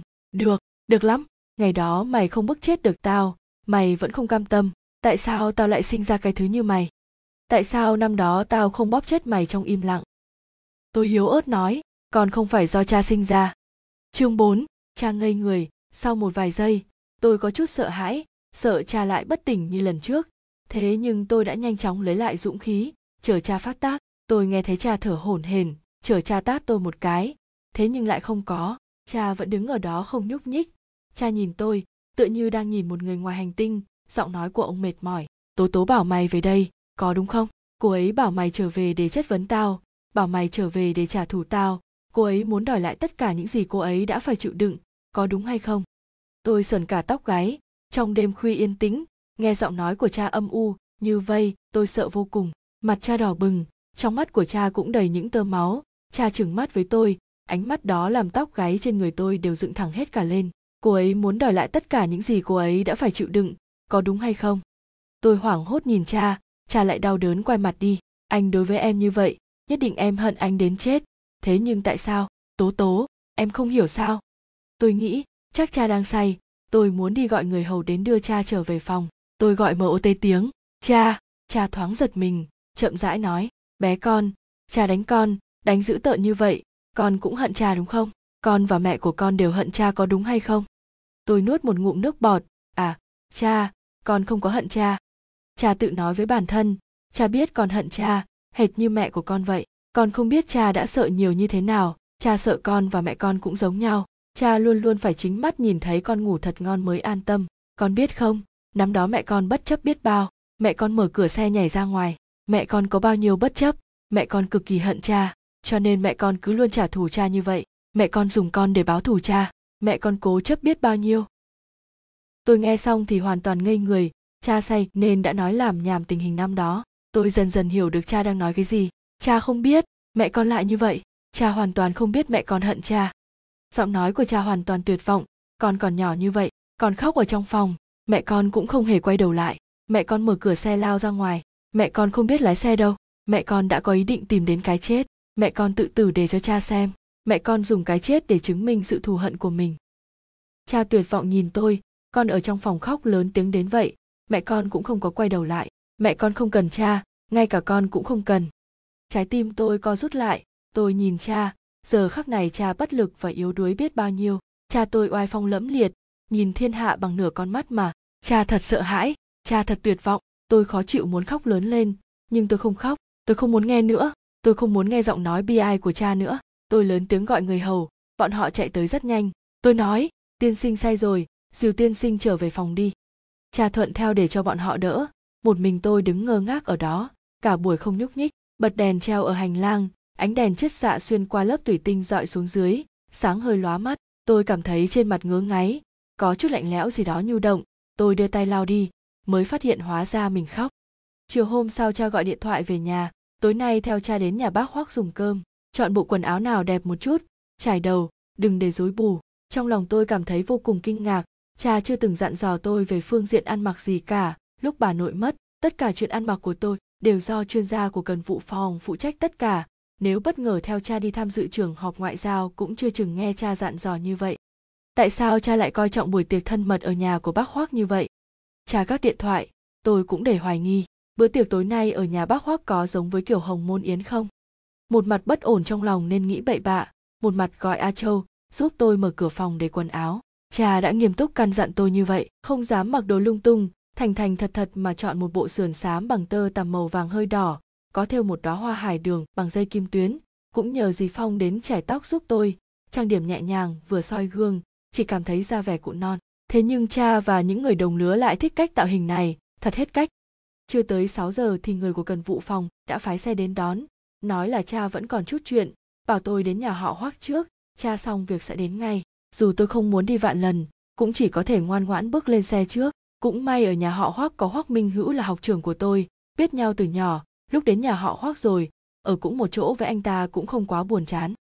Lúc 8 giờ cha mới đến, cha vừa đến thì chính thức khai tiệc. Nhà họ Hoắc đúng là có tác phong của nhà quan lâu đời, tục ngữ có câu, một đời nhìn cách ăn, hai đời nhìn cách mặc, ba đời nhìn văn chương. Đại khái ở một gia tộc phải giàu có nhiều đời vững mạnh, thì nhìn cách ăn mặc và văn chương ở từng đời mà đoán định. Bao năm nay, nhà họ Hoắc không bao giờ bị mất quyền lực, dáng vẻ kiêu ngạo đúng là 10 phân vẹn 10, ở trong nhà của họ, các món ăn đều là chính gốc Tô Châu, ngay cả cha khó tính cũng có vẻ khá hài lòng, trong lòng tôi lại càng thích thú thưởng thức một bữa ăn ngon. Dùng cơm xong, tâm trạng của cha dường như rất tốt, bởi vì cha lại đề nghị rằng, bé con, kéo một đoạn nhạc cho chúng ta nghe đi. Tôi thoáng ngây người, nói ấp ấp úng, con không mang đàn đến. Bác Hoắc tràn đầy hứng thú nói, nhà chúng ta có một cây đàn vĩ cầm, Minh Hữu, con gọi người mang đến đây cho bé con xem nhanh lên, nếu có thể sử dụng được, chúng ta có thể nghe bé con kéo một đoạn rồi. Xem ra đang ở thế cưỡi trên lưng hổ, tôi kiên trì nhận đàn mà Hoắc Minh Hữu mang đến, là một cây tra di va diu tinh xảo, đồ của nhà họ Hoắc, quả nhiên từng cái đều là chân phẩm đời trước chuyển lại. Tôi thử âm thanh, hệt như mà xui quỷ khiến, lại kéo một đoạn nhạc lương trúc, bản thân tôi lại càng hoảng sợ hơn, vội vã liếc mắt nhìn cha. Cha không muốn nghe lương trúc, không biết vì cái gì, thế nào cũng nghiêm cấm đàn khúc nhạc này trong nhà. Nhớ có một lần theo cha đi nghe nhạc, đến cuối cùng dàn nhạc ngẫn hứng tới một đoạn hóa điệp, lúc đó sắc mặt cha đột ngột thay đổi, chỉ nói đau đầu, cần vụ phòng vội vã hộ tống ra khỏi hội trường, khiến cho đông đảo ký giả có mặt ở đó hôm sau tung ra một số tin đồn lớn vô căn cứ, suy đoán về tình trạng sức khỏe của cha, vân vân. Khi tôi nhớ lại quá khứ, quả nhiên sắc mặt của cha đã thay đổi, thế nhưng cha lại rất nhanh làm ra vẻ điềm nhiên như không, thậm chí còn tươi cười với tôi, nói, khúc nhạc này rất hay, vậy thì kéo khúc nhạc này đi. Tôi rất ngạc nhiên, nhưng vẫn nghe lời, tuy mặc dù lâu rồi không thực hành, đoạn đầu kéo hết sức gượng gạo, thế nhưng càng về sau, càng lưu loát hơn. Hơn nữa, ở đây cũng không có người trong nghề, tôi thoải mái kéo hai đoạn nhạc, tất cả mọi người đều đồng loạt vỗ tay tán thưởng. Dường như cha hơi mất tập trung, nói thầm một câu với bác Lôi lập tức đi ra ngoài. Trong lòng tôi có chút suy nghĩ kỳ lạ, có một cảm giác không thể diễn tả được, có linh cảm sẽ xảy ra chuyện gì đó. Sau tiệc tối là một bữa tiệc nhẹ, cha và các bác đi bàn bạc công việc, một mình tôi chuồn ra phòng lan của nhà họ Hoắc. Phòng lan của nhà họ Hoắc ngoại trừ thua kém phòng lan ở phủ Song Kiều, thực sự có thể được xem là hiếm có ô trì này. Tôi nhớ rõ ràng chỗ này của họ có một chậu thiên lệ, so với mấy chậu ở phủ Song Kiều thì tốt hơn nhiều. Hiện tại chính là mùa hoa địa lan, nói không chừng có thể may mắn nhìn thấy được. Trong phòng lan chỉ có ánh đèn vàng, thật mất hứng, biết đâu còn có thể gặp mấy bác học đòi văn vẻ đang ở chỗ này đối hoa phẩm trà. Xoay qua hàng rào hoa râm bụt, mắt có thể nhìn thấy, chính là chậu hoa thiên lệ ở trước mặt. Có người đứng đó chỉnh tề, tự tại ngắm hoa. Cô ấy nghe được tiếng bước chân, bỗng nhiên xoay người lại, tôi thoáng sững sờ tại chỗ. Áo trắng hơn tuyết, người tĩnh như lan. Cô ấy chỉ đứng ở đó, là một dạng xinh đẹp tận xương tủy, lại gần như làm tôi không cách gì nhìn thẳng vào. Phía sau cơ thể của cô ấy là cây hoa lan xinh đẹp nhất, quý báu nhất so với tất cả mọi thứ trên đời. Thế nhưng cô ấy đứng giữa những cây hoa lan, càng thêm xinh đẹp rực rỡ đến lóa cả mắt. Tôi chưa từng gặp qua người nào xinh đẹp đến vậy, cho dù năm tháng có lưu lại vết tích ở trên khuôn mặt của cô ấy. Nhưng khi cô ấy đối diện với tôi nhàn nhạt nở nụ cười, trong lòng tôi chỉ nổi lên duy nhất một câu, nhất cố khuynh nhân thành, tái cố khuynh nhân quốc. Tôi thì thầm hỏi, Cô là ai? Cô ta thấp giọng trả lời, cô là Nhâm Oanh Oanh, Nhâm Oanh Oanh. Tôi mơ mơ màng màng nhìn cô ta. Nhâm Tố Tố là chị họ của cô, Nhâm Tố Tố. Tôi thì thầm, mẹ cháu là chị họ của cô. Cô ấy dường như thở dài một hơi, đúng vậy, mẹ cháu là chị họ của cô. Tôi giống như một kẻ ngốc ngây ra nhìn cô ấy, nghẹn họng không nói được lời nào. Cô ấy giơ tay lên, toàn thân như có một lớp khói trắng bao phủ. Tôi mở mắt nhìn tay cô ấy, trắng đến mức tưởng chừng như trong suốt. Cô ấy có thực sự đang tồn tại hay không? Cô ấy thực sự là người ư? Hay là một tên nữ hoa lan? Tôi nghe được giọng nói của cô. Thiên lý nở hoa rồi, đẹp quá. Trong vườn hai gốc vây hoàng lan năm nay đã nở hoa rồi phải không? Tôi ngơ ngác, theo bản năng trả lời cô ta. Vẫn chưa, có lẽ năm nay không nở. Cô ấy khẽ thở dài, thanh âm như tiếng sáo thổi. Trên mặt cô ta vẻ mờ mịt. Cái bộ dạng hoang mang bối rối này khiến cho người khác không đành lòng ngoảnh nhìn. Cô ta cúi đầu nỉ non. Đúng vậy, năm nay có lẽ là không nở hoa rồi. Tôi đang muốn hỏi cô ta, đột nhiên nghe được tiếng Hoắc Minh Hữu gọi tên Húy của tôi. Nam Nam. Tôi quay đầu lại, ở đây. Hoắc Minh Hữu đi vào, nói, quỷ sứ này, lại một mình trốn ở đây. Tôi trề môi, ai nói em ở đây một mình, ở đây còn có. Tôi xoay người lại, nhưng ngây ngẩn, trước chậu hoa thiên lý, không khí vẫn tràn ngập mùi hương của hoa lan. Thế nhưng, người đâu? Nàng tiên nữ hoa lan áo trắng kia đâu rồi? Sao không thấy nữa? Tôi cứng họng, chẳng lẽ tôi thực sự gặp tiên sao? Hoắc Minh Hữu ha hả cười, còn ai ở đây? Chả trách Mục Thích Dương nói, em là tiểu quái vật, em thực sự càng lớn càng nghịch ngợm.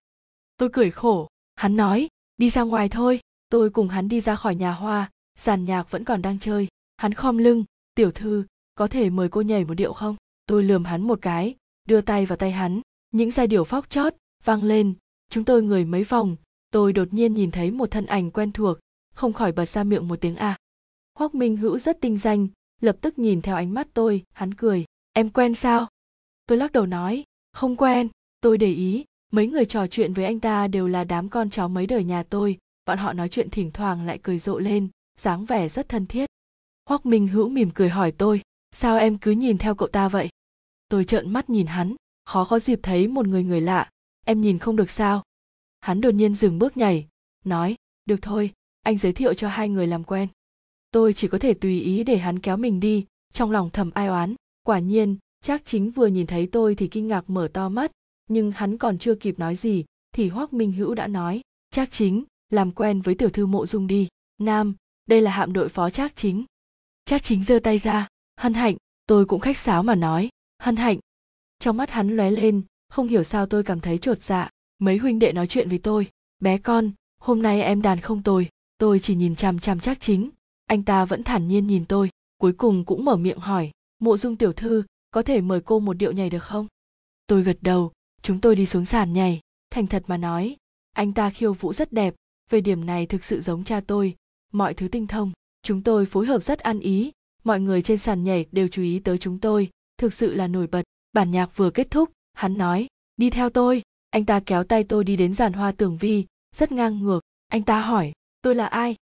Dáng vẻ của anh ta thật khôi hài, tôi nhịn không được bật cười. Anh ta cũng cười rộ lên ảo não nói, tôi biết lời này nói ra rất ngu ngốc, nhưng tôi chỉ có thể hỏi cô. Tôi thở dài nói, thành thật mà nói, tôi cũng không biết, sao anh ở đây? Lời này của tôi cũng thật là ngu ngốc. Trác Chính nhún vai, tôi vốn đang nghỉ phép, là Triệu Lễ Lương kêu tôi tới. Triệu Lễ Lương cũng là một người huynh của tôi gật đầu. Anh ta do dự một chút rồi hỏi, tiên sinh có nói gì với cô hay không? Tôi cảm nhận được trong giọng nói của anh ta có chút chần chờ, anh ta đã bắt đầu hoài nghi rồi, không biết anh ta đã đoán được nhiều ít gì chưa? Tôi lắc đầu, cha tôi luôn coi tôi là trẻ con, chưa bao giờ nói gì với tôi. Anh ta sợ run một chút, lại nói, lần trước cô tới tìm tôi còn tưởng rằng cô biết cái gì. Tôi run lên. Anh ta nói, lần đầu tiên tôi cảm thấy có gì không đúng, là lần cách đây không lâu ông ấy tới hạm đội. Ngày đó, ông ấy đến rất bất ngờ, không hề báo trước, vừa lúc hạm đội chúng tôi bắt đầu. Hạm đội trưởng đang nghỉ phép không thể quay về kịp, vì vậy tôi và ông ấy. Tôi không lên tiếng, làm gì có chuyện khéo như vậy, liên tiếp đụng độ nhau, chả trách anh ta sinh lòng nghi ngờ. Anh ta nghi, hoặc nhìn tôi cũng nhìn lại, chúng tôi hai người hai mặt cứ nhìn nhau như vậy.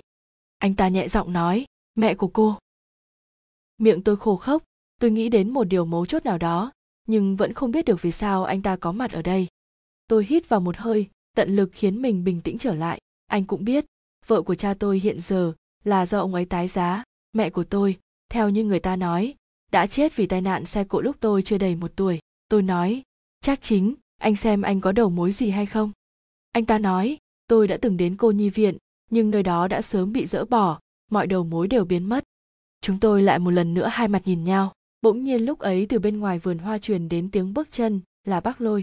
Nhìn thấy hai người chúng tôi đứng ở đây, Bác Lôi sợ run lên một chút, sau đó trượt cười nói, Nam, cháu nên về nhà đi.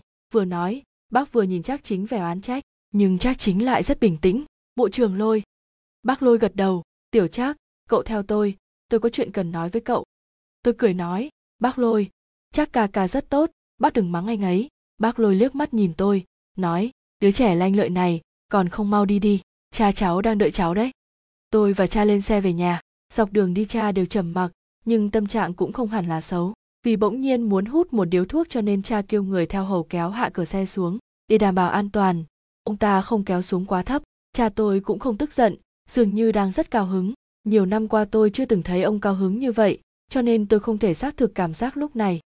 Tới nhà, tôi xuống xe, cha tôi vẫn chưa xuống. Tôi nghe thấy cha nói với chủ nhiệm Sử, tôi đi Đoan Sơn. Biệt thự Đoan Sơn cách biệt thự Song Kiều không xa, nhưng tôi chưa từng qua đó. Nghe nói, đó là nơi cha tôi đã ở khi còn trẻ. Chủ nhiệm Sử đáp lại một tiếng, vâng, sau đó lập tức chuẩn bị. Tôi bỗng cảm thấy chủ nhiệm Sử rõ ràng không hề bất ngờ. Lẽ ra, thấy lộ trình của cha tôi thay đổi tùy ý như vậy, chủ nhiệm Sử sẽ phải lúng túng, thậm chí có lúc còn mở miệng ngăn cản. Tôi xoay người gọi, cha tôi không thèm đếm xỉa gì, chỉ một tiếng, không nhìn tôi. Tôi hơi chốt dạ, bất luận tôi có bao nhiêu nghi ngờ, bất luận tôi có đoán cái gì hoang đường, tôi cũng phải một lần được ăn cả ngã về không. Tôi từng câu từng chữ nói rành rọt, con muốn gặp mẹ. Cha tôi ngẩng đầu lên, đèn đường sáng đến mức mà tôi nhìn thấy sự lợi hại trong mắt ông. Tôi cũng không sợ hãi, lặp lại một lần nữa, con muốn gặp mẹ con. Nét mặt cha rất phức tạp, tôi không thể hình dung được.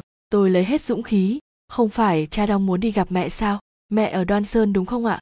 Cha tôi không hề cáu kỉnh, nhưng tôi lại có chút sợ hãi. Tôi không biết tôi đoán có đúng không, hay vốn dĩ chỉ là một ý nghĩ hoang đường vô căn cứ trong đầu. Rốt cuộc tôi cũng nghe thấy giọng nói của cha tôi, giọng ông có chút khàn khàn. Mẹ con muốn gặp bà ấy. Tôi kinh hãi, giống như một cái trống nhỏ vừa vang lên một tiếng. Tôi cảm thấy mình như đang đứng giữa tầm bão. Tất cả mọi thứ xung quanh đều bị phá hủy, tiếp theo sẽ là đến lượt tôi. Nhưng dù thế nào tôi cũng phải liều một phen. Tôi không biết Nhâm Oanh Oanh là ai, nhưng cô ta khiến người khác có một thứ cảm giác khó nói thành lời. Cô ta và tôi không thể không liên quan, nhất định giữa chúng tôi có một mối liên hệ gắn kết nhất. Cha tôi rốt cuộc thở dài, nói, lên xe. Tôi mất một lúc mới có thể tin vào lỗ tai mình, thật quá dễ dàng. Cha đồng ý tôi sao? Tôi đoán đúng ư? Tôi thật sự đoán đúng. Vậy còn tiên nữ Hoa Lan, thật sự là cô tôi. Tất cả mọi thứ đến quá đột ngột, quá nhanh, tôi sửng sốt, không dám tin. Xe nhanh chóng chạy tới Đoan Sơn, trong bóng đêm, hàng cây hai bên đường đổ bóng xuống một màu đen. Lòng tôi cũng như có một bóng đen bao phủ. Tôi không biết người đang chờ tôi kia có phải mẹ tôi hay không. Nếu đúng là mẹ tôi cũng không biết còn có thể thấy cái gì khác nữa. Chương 5, tiếng ve mùa hè thưa dần. Những cơn mưa lành lạnh bắt đầu rơi xuống, hương thu tràn về. Hàng cây dâm bụt ngoài cửa sổ đã nở hoa, vô cùng diễm lệ. Cô tựa lưng trên lan can ban công, phảng phất như có mùi hương hoa hồng. Buổi sáng, bông hồng ấy được cô giấu trong tủ quần áo. Mùi hương ngọt ngào thơm mát tựa hồ vẫn còn vương vấn quanh đầu ngón tay. Vừa ngẩng đầu nhìn qua chiếc gương, cô liền thấy ánh mắt thầy Chu đảo qua, vội vã làm một cử chỉ thật duyên dáng, đến mức khiến cho khuôn mặt thầy Chu phải nở một nụ cười. Phòng thay quần áo nữ này là phòng công cộng, mọi người không tránh khỏi ồn ào. Hiểu Phàm vừa nhanh mắt đảo qua một vòng, lại vừa cao giọng, Tố, cái này là ở đâu ra? Cô vừa cười vừa vẫy bông hồng trong tay. Thơm quá! Mục Lan cười hì hì nghiêng đầu ra, còn phải hỏi sao? Chắc chắn là Trang Thành Trí của chúng ta tặng rồi. Hiểu Phàm vẫy bông hoa, vẻ mặt nghịch ngợm, mình đi nói với thầy giáo, Trang Thành Trí lén lút ngắt trộm hoa trong vườn trường đem tặng cho người trong lòng. Mục Lan mỉm cười ôm lấy vai của cô, Tố, tôi tặng vai diễn A cho cậu nhé, đảm bảo cậu và Trang Thành Trí phối hợp diễn lương, Trúc sẽ ăn ý hơn là mình và cậu ta. Nhâm Tố mỉm cười nói, cậu còn nói nữa, mình sẽ nói cho mọi người biết bí mật của cậu đấy. Hiểu Phàm đứng một bên chớp mắt, bí mật gì? Tố không đáp, Mục Lan giơ tay lên véo má cô, bại hoại, cậu đúng là xấu xa nhất. Một đoàn người cùng nhau ra ngoài ăn cơm, Mục Lan và Tố tụt lại phía sau. Mục Lan mặc âu phục, nhìn Tố mặc một bộ váy liền thân màu ngọc trai, nói, Sao cậu lại mặc nhìn già như thế này hả? Vừa nói vừa ôm tay. Tố Tố, đi ăn cơm với mình đi. Tố Tố lắc đầu, cảm ơn cậu. Lần trước đi cùng cậu, ồn ào đến mức mình sợ bắn tim. Mục Lan nói, cậu câu nệ quá rồi. Người ta cũng chỉ là hay nói đùa một chút thôi. Đâu có ý gì khác đâu. Huống hồ đều là bạn cùng lớp. Chọn đại một người cũng tốt. Chẳng lẽ cậu định suốt đời cứ khiêu vũ như vậy à? Tố Tố mỉm cười. Biết rồi. Mình biết cậu nhất định phải lấy công từ nhà giàu. Tương lai phải làm thiếu phu nhân không lo cơm ăn áo mặc. Mình ấy à, đành phải cả đời gắn với khiêu vũ thôi. Mục Lan cười, nói, phải là cậu tình nguyện một đời khiêu vũ cùng Trang, Thành Trí mới đúng. Tố Tố làm bộ muốn đánh người, hai người đi ra liền, thấy một chiếc xe màu đen đỗ đối diện bên kia đường. Một người từ trong cửa kính xe vẫy tay với Mục Lan, ánh mắt cô sáng lên, nói gì đó với Tố Tố rồi vội vã đi. Tố Tố nhìn chiếc xe lăn bánh đi, còn cô vẫn đứng lại một lúc. Trang, Thành Trí đi tới, hỏi, đợi lâu chưa?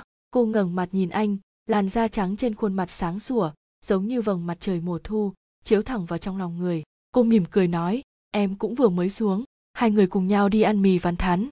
Hương rong biển thoang thoảng, làn da trắng muốt như tuyết, Tố Tố đã nóng đến mức đổ một chút mồ hôi, cô lấy khăn tay ra lau. Chàng Thành Trí cất tiếng hỏi, Mục Lan gần đây làm sao vậy? Rất hay đãng Trí, anh và Mục Lan là bạn diễn, tâm tư Mục Lan không đặt vào việc luyện tập, đương nhiên anh sẽ nhìn ra. Tố Tố nói, cậu ấy mới có bạn trai. Thành Trí hỏi, là người vừa lái xe tới à? Tố Tố gật đầu, Thành Trí nói, là công tử giàu có hả? Đâu chỉ là có tiền, nghe nói ra thế còn rất khá. Tố Tố lần đó không chịu được Mục Lan lôi kéo nên đã đi ăn cùng cô ấy. Đó là lần đầu tiên cô tới ăn ở nhà hàng cơm Tây. Trong cửa hàng, đèn chùm thủy tinh trong suốt sáng rực, sàn nhà bóng nhoáng, dao dĩa cũng bóng loáng, khiến người ta có cảm giác dường như toàn bộ thế giới đều làm bằng thủy tinh. Những người tới đây cũng đều thuộc tầng lớp thượng lưu. Mục Lan lại vốn dĩ là người rộng rãi, ai mời cô uống rượu cô cũng đều tự nhiên mà nhận, không nề hà gì. Ở đấy có một vị công tử trẻ tuổi tên là Hà Trung Tác rất thích trêu đùa Mục Lan. Hắn ta mời cô cụng ly, cô nói, cụng thì cụng, nói xong ngửa mặt lên một hơi uống. Đôi bông tai ngọc bích đung đưa, ánh đèn chiếu vào tạo nên một ánh lục yếu ớt xa xăm. Mọi người trầm trồ khen ngợi. Hà Trung Tác nói, Tiểu Hứa, bạn gái của cậu thật vô tư, đạt tới trình độ cao rồi. Mục Lan vẫn mỉm cười xinh đẹp. Sau đó, Hà Trung Tác quay sang nói với cô, Phương Tiểu Thư đã uống rồi. Nhâm Tiểu Thư có thể biểu hiện một chút không? Tố Tố chưa từng gặp phải tình huống như vậy, mà lập tức đỏ ửng. Cuối cùng phải nhờ đến bạn trao của Mục Lan là Hứa Trường Ninh thay cô giải vây. Nhâm Tiểu Thư thật sự không biết uống rượu, đừng dọa người ta. Sau khi ăn xong, Hứa Trường Ninh gọi xe đưa cô và Mục Lan về. Mục Lan còn nói đùa với cô, Tố Tố, vị Hà tiên sinh kia hình như có ý với cậu nha. Kết quả đúng là Mục Lan nói đúng. Ngay ngày hôm sau Hà Trung Tác đã mời cô đi ăn. Cô không lạnh không nhạt từ chối. Mục Lan còn tiếc thương thay cho cô. Tiểu thư à, đó là công tử lớn của Hà Ngu Yên Trình đấy. Ngay cả hắn mà cậu còn không chịu để mắt à? Cô hỏi lại, Hà Nguyên Trình là ai? Mục Lan vẻ mặt giờ khóc giờ cười. Một hồi lâu mới nói, cậu thực sự là... Mà không phải ngay đến cả Mộ Dung Phong là ai cậu cũng không biết đấy chứ. Nói xong cô cười rộ lên. Lúc này mới nhớ ra Hà Nguyên Trình chính là một trong những nhân vật giới chính trị ra danh tiếng lẫy lừng. Công tử họ Hà này cho tới giờ vẫn còn thỉnh thoảng mời cô, nhưng cô vẫn luôn tránh né. Mục Lan về muộn, vừa bị thầy giáo mắng lại vừa bị phạt. Đã trúng thầy giáo đích mắng, bị phạt tập luyện, mọi người đi ra ngoài hết rồi, Tố Tố một mình lặng lẽ quay vào. Mục Lan đang tập, nhìn thấy Tố Tố, liền dừng lại hỏi cô, thầy Chu đi chưa? Đi. Mục Lan lẻ lưỡi, lấy khăn mặt lau mồ hôi, tựa người vào tay vịn miễn cưỡng hỏi, Tố Tố, ngày mai chủ nhật, ra ngoài đi chơi với mình đi. Tố Tố lắc đầu, cảm tạ cậu, bạn bè của bạn trai cậu, mình không đỡ được. Mục Lan nói, ngày mai không có người ngoài, chỉ có mình và anh ấy. Tố Tố mỉm cười, vậy mình đi cùng làm cái gì, thắp đèn chiếu hai người à? Mục Lan nháy mắt với cô, ngày mai còn có em gái anh ấy nữa, cậu đi cùng mình đi, cầu xin cậu đấy à? Cô cười rộ lên, còn dâu xấu gặp bố mẹ chồng mới sợ, cậu lại còn không hề xấu, sao lại sợ em chồng chứ? Mục Lan giận dữ, Tố Tố. Nhưng lại đặt tay lên ngực mà nói, không biết vì sao, vừa nghĩ đến sắp gặp người nhà của anh ấy, chống ngực mình lại đập thình thịch. Cô đưa hai tay tạo thành hình chữ thập, cầu xin cậu đấy, cùng mình đi đi, mình đi một mình chắc chắn sẽ sợ. Tố Tố bị Mục Lan giằng co cuối cùng phải đồng ý. Sáng sớm hôm sau Mục Lan gọi Tố Tố, cô quan sát một chút, Mục Lan vẫn mặc âu phục, có điều đã đeo đồ trang sức trang nhã hơn, tóc xõa trên vai, buộc một chiếc nơ, rất xinh đẹp. Tố Tố mỉm cười, mặc như vậy rất đẹp. Mục Lan giơ tay lên cầm bím tóc của cô, tóc cậu dài quá, bình thường buộc lên nhìn không phát hiện ra. Bọn họ vẫn đi ăn cơm tây, bốn người bầu không khí nặng nề. Em gái Hứa Trường Ninh là Hứa Trường Tuyên cũng mặc Âu phục, nhưng không quá mỹ lệ, trên tay cô ta đeo một chiếc nhẫn kim cương khoảng chừng 6K ra. Cô ta đối với Mục Lan có chút khách khí, gọi Mục Lan là Phương tiểu thư, giọng điệu có phần lạnh nhạt. Tố Tố vốn dĩ ít nói, thấy tình huống này Mục Lan không nói câu nào cho nên cô càng không thể mở miệng, chỉ có anh em bọn họ câu được câu không nói vài câu tẻ nhạt. Hứa Trường Ninh thấy bầu không khí quá chán, có ý định tìm chuyện gì nói, liền hỏi em gái, Ô Trì có chuyện gì không, kể anh nghe chút. Hứa Trường Tuyên nói, có thể có chuyện gì được chứ, chỉ có mỗi chuyện hôm nay em gặp được Cẩm Thụy, chị ấy đuổi theo hỏi chuyện các cực lần trước, bảo là anh còn nợ chị ấy một bữa cơm. Cẩm Thụy còn nói, hôm nay muốn đi cưỡi ngựa, đại ca, lát nữa đi cưỡi ngựa cùng em đi. Hứa Trường Ninh trầm ngâm, Hứa Trường Tuyên nhân tiện nói, Phương tiểu thư, Nhâm tiểu thư cũng cùng đi đi, nhiều người cũng vui. Hứa Trường Ninh nhìn Mục Lan, Mục Lan không muốn lần đầu tiên gặp em gái của bạn trai lại, để lại ấn tượng không tốt cho nên vội vàng nói, được. Dù sao chị và Tố Tố cũng đều thích náo nhiệt. Ăn xong, tới trường đua ngựa mới biết được là trường đua tư gia, mặt hồ sườn núi, phong cảnh mỹ lệ, cuối mùa thu, nhưng cây cỏ trước mắt vẫn xanh mượt đủ loại, hai bên đường, hàng phong và túc đã đỏ lá, hàng rào sơn trắng cao bằng nửa người chạy dài, lại còn có một vài cây cổ thụ lớn, gió thổi liền phát ra tiếng xào xạc, hàng loạt quả hình lan quả rụng xuống. Tố Tố nhìn thấy cảnh đẹp như vậy, không khỏi cảm thấy tinh thần sảng khoái. Trong phòng thay đồ, Tố Tố nói, mình không thay đâu, dù sao cũng không cưỡi ngựa. Mục Lan nói, rất dễ mà, thực sự là rất vui đấy, lần trước mình đã đến đây chơi rồi, thích lắm. Lần đầu tiên cậu cưỡi ngựa, mình sẽ nhờ người giúp cậu dắt dây cương, 2 vòng là cậu sẽ quen thôi. Thay đồ xong đi ra, đã có 2 con ngựa ôn thuần dễ bảo đang đứng ngoài cửa. Hứa Trường Ninh cười nói, tôi đã chuẩn bị cho 2 người một đôi ngựa tốt nhất, biết nghe lời nhất. Mục Lan hỏi, Hứa tiểu thư. Hứa Trường Ninh ngẩng đầu, Tố Tố từ xa nhìn lại, ánh mặt trời chiếu xuống mơ hồ, một con ngựa đã đi khá xa, quả nhiên là cường tráng và tuyệt đẹp. Tố Tố chưa từng thử đến gần ngựa, chỉ cảm thấy con vật này rất đáng sợ, cũng may huấn luyện viên rất nhẫn nại. Tiểu thư, mời cô lên ngựa từ bên trái, đừng đến gần nó từ phía sau, sẽ bị nó đá đấy. Sau đó, anh ta nắm dây cương hướng dẫn cô một vài kỹ thuật cơ bản, cũng may cô có biết chút ít vũ đạo, cho nên rất uyển chuyển mà leo lên lưng ngựa. Huấn luyện viên chậm rãi nới lỏng dây cương, từng chút một sửa lại động tác cho cô. Chờ cô cưỡi đi được 2 vòng trở về, Mục Lan và Hứa Trường Ninh đã không còn ở đây nữa. Cô biết bọn họ đã trốn đi nơi khác tâm sự chuyện riêng. Trời quá nắng, vị huấn luyện viên trên trán đã đẫm mồ hôi. Trong lòng cô bất an, nhìn anh ta nói, anh nghỉ một chút đi, tự tôi cưỡi 1 vòng thử xem. Vị huấn luyện viên kia cũng là một thanh niên tính tình thẳng thắn. Thấy cô nói vậy cũng cho rằng cô muốn một mình thử cưỡi cho nên anh ta liền cười nói, vậy cô cẩn thận một chút. Anh ta đưa dây cương cho cô, sau đó trở về chuồng ngựa. Tố Tố cũng không sợ ngã, do con ngựa này đi khá chậm rãi, cô cứ thẳng hướng nam đường đua mà cưỡi ngựa tới. Cô thưởng thức tiếng gió thổi bên người, hoa cỏ bên đường sao động, ánh mặt trời chiếu lên mặt hồ. Đã cách xa chuồng ngựa một quãng dài, quay đầu lại chỉ nhìn thấy đường viền, 4 phía im lặng như tờ, chỉ nghe được tiếng côn trùng trong bụi cỏ kêu lên từng hồi. Tố Tố trong lòng đã có chút hốt hoảng, đúng lúc này, cô mơ hồ nghe được âm thanh gì như tiếng bước chân, là tiếng ngựa phi nước đại, mỗi lúc một gần, mỗi lúc một rõ ràng. Tố Tố dương mắt nhìn phía trước một con ngựa đang lao từ sườn núi xuống phía mình, cô vội vã muốn tránh sang một bên, nhưng chân tay luống cuống kéo dây cương lại với sức quá mạnh, con ngựa lui lại 2 bước, cô lại càng hoảng, bám chặt lấy dây cương. Con ngựa này là giống Horne thuần chủng, bình thường đều ưa sủng nịnh, hôm nay 2 lần bị bức bách, liền tức giận hí lên một tiếng dài rồi lao đi. Tố Tố bất ngờ không ứng phó kịp, suýt nữa thì ngã khỏi lưng ngựa. May mà nhanh nhạy cố sức tóm chặt lấy dây cương mới ngồi vững lại, nhưng con ngựa đang lồng lộn mà phóng đi, cô không biết làm gì ngoài việc dương mắt nhìn con ngựa đối diện đang phi về phía này. Người cưỡi con ngựa kia cũng rất lãnh tĩnh, thấy tình huống bất ổn liền điều chỉnh dây cương lánh sang một bên cho cô phóng qua. Thời khắc 2 con ngựa tới điểm giao nhau, anh ta nhanh nhẹn tóm trụ được dây cương của cô, con ngựa lại hí lên một tiếng dài, ra sức giãy giụa. Tố Tố cảm thấy mất đi thăng bằng, ngã xuống, ánh mắt bốc hỏa, bỗng nhiên một đôi tay bám được thắt lưng cô. Dây buộc tóc rơi ra, mái tóc cô theo gió tung bay tơi tả, tạo thành những hình cánh cung đen nhánh. Hoảng sợ như trời đất rung chuyển, Tố Tố chỉ nhìn thấy một đôi mắt đang chăm chú nhìn mình. Ánh mắt ấy thâm túy tựa như một hồ nước u ám bỗng nhiên được ánh mặt trời chiếu xuống, tỏa ra vô vàn tia nắng vàng lấp lánh. Thiên địa an tĩnh, chỉ có 2 người là cô và người đàn ông kia. Khoảng cách rất gần, chưa bao giờ cô ở gần một người đàn ông như thế. Mùi thuốc lá và hương bạc hà thoảng thoảng trên người anh ta vấn vít quanh đầu mũi cô, cánh tay rắn chắc vẫn còn ôm thắt lưng cô. cách một lớp áo, nhưng cô vẫn có thể cảm thấy nhiệt độ ấm áp tỏa ra từ cánh tay ấy. Tóc trước trán anh ta bị gió thổi rối tung, ánh mắt trong vắt xẹt qua. Anh ta hỏi, cô là ai? Tố Tố hoảng sợ đến cực điểm, không biết nên giải thích chuyện này thế nào, lại càng không biết nên nói mình là ai. Quá hoảng loạn, cô chỉ biết cúi gằm đầu, tóc dài bay là tả, dường như muốn mượn tóc để che khuất ánh mắt của đối phương. Tiếng vó ngựa lộn xộn vang đến, hai ba con ngựa đang từ sườn núi chạy xuống. Mấy người cưỡi ngựa đều mặc trang phục màu đen, từ xa họ đã lớn tiếng, Tam công tử, xảy ra chuyện gì thế? Anh ta quay đầu lại nói, không có chuyện gì, sau đó lại cúi đầu hỏi Tố, Tố, cô có bị thương không?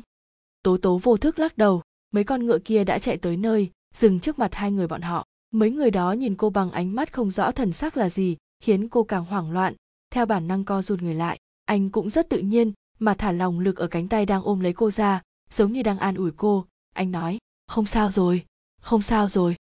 Anh quay lại nói với đám người kia, giọng điệu nhất thời biến đổi, vị tiểu thư này không biết cưỡi ngựa, để cô ấy một mình cưỡi thế này rất nguy hiểm, chẳng lẽ để xảy ra sự cố các người mới hài lòng.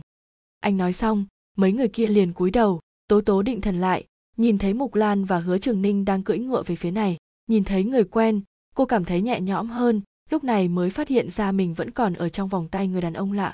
Cô đỏ mặt nói, cảm ơn anh cho tôi xuống đi. Vừa thẹn lại vừa sợ, giọng nói của cô cũng trở nên lý nhí lạ thường. Anh nghe thấy vậy liền xoay người xuống ngựa, rồi lập tức giơ tay ra ý muốn đỡ cô xuống. Cô chần chừ chốc lát cuối cũng vẫn chìa tay ra nắm lấy. Phút chốc cô bỗng cảm thấy cơ thể nhẹ bẫng, gần như hoàn toàn được anh bế xuống. Vừa xuống khỏi ngựa, Mục Lan và Hứa Trường Ninh cũng đã cưỡi ngựa tới nơi. Hứa Trường Ninh a lên một tiếng, cũng xuống ngựa, kêu một tiếng, Tam công tử, rồi cười cười nói, vừa rồi tôi còn nói với Trường Tuyên là thấy Cẩm Thụy tới đây, không chừng Tam công tử cũng tới. Mục Lan lúc này cũng xuống ngựa, đi vài bước kéo lấy tay Tố Tố, kinh ngạc hỏi, làm sao vậy? Mục Lan là một người thông minh, nhìn tình hình cũng hiểu được vài phần, lại hỏi, cậu không bị ngã chứ? Tố Tố lắc đầu. Vị Tam công tử kia thở dùng chiếc roi trong tay quất khẽ lên con ngựa, rồi đột ngột quay lại nhìn cô. Đúng lúc ấy một cơn gió thổi qua, cô đưa tay lên gạt mái tóc dài, chậm rãi cúi đầu xuống. Cô nghe thấy anh nói, cậu mời khách tới chỗ tôi mà cũng không quan tâm người ta cẩn thận, ngộ nhỡ người ta bị ngã ngựa thì cậu định giải quyết thế nào? Hứa Trường Ninh cười nói, cũng may có Tam công tử xuất hiện kịp thời. Tố Tố nghe vậy thì vô cùng kinh ngạc, hóa ra anh ta là chủ nhân trường đua này. Trăm ngàn lần cô cũng không thể ngờ được một người trẻ như vậy lại là chủ của cả khu này. Anh ta lại nói, Trường Ninh, buổi tối mời tôi ăn cơm đi, phụ sở nhà cậu có món thịt cua đầu sư tử gia truyền rất ngon. Hứa Trường Ninh tươi cười rạng rỡ, anh khen như vậy, tôi thực sự là thủ sủng nhược kinh. Vị Tam công tử kia cũng không khách sáo, vẫn cười nói, cậu biết thụ sủng nhược kinh mới là lạ, chúng ta quyết định thế đi. Người theo hầu bên cạnh tiến tới nói nhỏ vào tai Tam công tử điều gì. Lông mày anh nhíu lại, Hứa Trường Ninh thấy vậy liền hỏi, sao thế? Anh ta vẫn cười nói, tôi quên mất, phụ thân bảo tôi chiều nay đến Vong Hồ xem sân bay mới. Nói rồi anh ta ngẩng đầu nheo mắt nhìn lên trời, nói, cũng đã muộn rồi, xem ra lần này đành phải mang tiếng nói xạo thôi. Hứa Trường Ninh nhìn vẻ mặt ngượng nghịu của mấy người hầu cận Tam công tử, liền cười nói, nhìn các anh liều như vậy, nếu thực sự có chuyện, Tam công tử còn chưa lo, các anh lo cái gì? Tam công tử cười nói, cậu cũng đừng ở đây mà kích tướng nữa, tôi nói lời giữ lời, tối nay nhất định sẽ tới quấy rầy quý phủ, lát nữa tôi sẽ gọi điện cho lão Tống, nếu phụ thân có hỏi thì bảo anh ta lấp liếm chút là được. Hứa Trường Ninh nghe Tam công tử nói như vậy, quả nhiên vui vẻ, đột nhiên nhớ tới chuyện gì liền nói, ô quên mất chưa giới thiệu anh với hai vị cô nương này, Mục Lan, Nhâm tiểu thư, đây là Tam công tử nhà Mộ Dung. Tam công tử liền cắt ngang, trước mặt người ngoài mà cũng nói sảng bậy như vậy, tôi có tên cơ mà, tôi là Mộ Dung Thanh Dịch. Mục Lan vừa rồi nghe hai người đàn ông này nói chuyện cũng lờ mờ đoán ra thân phận của vị Tam công tử kia, hóa ra đúng là Tam công tử nhà Mộ Dung lừng lẫy tiếng tăm. Anh ta nhìn qua cũng chỉ ngoài 20 tuổi, chiếc roi da rắn cầm trong tay, tuy vẻ mặt có vẻ thờ ơ, nhưng quả nhiên là phong độ như chi lan ngọc thụ. Hứa Trường Ninh vốn dĩ đã tuấn tú lịch lãm rồi, nhưng trước mặt Tam công tử này quả thật vẫn còn cách xa. Trong lòng cô trộm nghĩ, quả thật diện mạo Mộ Dung Thanh Dịch rất giống mẫu thân anh ta. Ảnh của bà tràn ngập trên các mặt báo với một vẻ đẹp quý phái sang trọng. Hứa Trường Ninh lập tức gọi điện thoại về nhà, cho người chuẩn bị tiệc mời khách, mãi tới trạng vạng, mọi chuyện mới được thu xếp xong xuôi. Tố Tố căn bản không muốn đi, nhưng Mục Lan cảm thấy lần này tới Hứa phủ, mặc dù không phải chính thức ra mắt, nhưng cũng là một cơ hội bất ngờ, cho nên mềm giọng năn nỉ Tố Tố đi cùng mình. Gần như vừa ép vừa cầu, Mục Lan đẩy Tố Tố vào trong xe. Chương 6. Tiệc tối trong phủ Hứa vô cùng long trọng, danh gia vọng tộc đương nhiên coi trọng từng lời ăn tiếng nói. Ngay cả Mục Lan cũng thu lại giọng nói thường ngày, chỉ im lặng tựa như lúc Lâm Đại Ngọc bước chân vào nhà họ. Giả bữa ăn khó nuốt xong xuôi, người hầu lại đem cà phê lên. Mộ Dung Thanh Dịch lại nhớn mày, sao lại uống cái này? Hứa Trường Ninh cười nói, biết rồi, đã sớm chuẩn bị trà cho anh rồi. Quả nhiên, anh ta vừa dứt lời liền có người bưng lên một bộ tách trà men sứ màu xanh. Mộ Dung Thanh Dịch lại bật cười, cậu thật sự là rộng rãi đấy, dùng cả thứ này để đãi khách. Hứa Trường Ninh nói, tôi còn loanh nghĩ là tôi chỉ có mấy thứ tầm thường như vậy thôi sao? Mộ Dung Thanh Dịch nói, tôi bình thường dùng loại ấm trà bằng gốm được nung trong lò nung càn long, lúc về nhà bị cha nhìn thấy, chẳng hiểu sao ông không thoải mái, quay sang nói với tôi một câu, bại gia tử, thật đúng là xúi quẩy. Hứa Trường Tuyên ở một bên liền nói chen vào, phu nhân hàng ngày đãi khách đều dùng bộ này, cũng được nung ở một lò gốm nổi tiếng. Mộ Dung Thanh Dịch cười nói, hôm nay mẫu thân cũng lười biếng hơn rồi, năm ngoái bà lúc nào cũng thích tham gia tiệc trà, vũ hội, năm nay ngay cả NH mời khách bà cũng không tham gia. Anh vừa nói, vừa nhìn đồng hồ, tôi phải đi thôi, không chừng muộn chút nữa phụ thân sẽ sai người đi tìm tôi. Hứa Trường Ninh cũng không giữ lại, tự mình đứng dậy tiễn Mộ Dung Thanh Dịch. Mục Lan và Tố Tố cũng chỉ ngồi thêm vài phút rồi tự động cáo từ. Hứa Trường Ninh phái người lái xe đưa hai cô trở về. Mục Lan ở trong thành, còn Tố Tố lại ở ngoại ô. Vì thế sau khi xe đưa cô về, cô nói cảm ơn, rồi xoay người đi theo hướng ngõ nhỏ về nhà. Buổi tối mùa thu, dọc hai bên đường đi, côn trùng trong lùm cây cất tiếng kêu vang nai rất đẹp, ánh trăng bạc bắn lên mặt hồ nhãn bóng những tia sáng lấp lánh. Tố Tố dựa vào ánh trăng mà lục túi xách lấy chìa khóa. Nơi cô ở là một căn nhà trong khoảnh sân nhỏ, hàng rào là những khóm thu hải đường, ánh trắng chiếu rọi lên cành lá sum xê.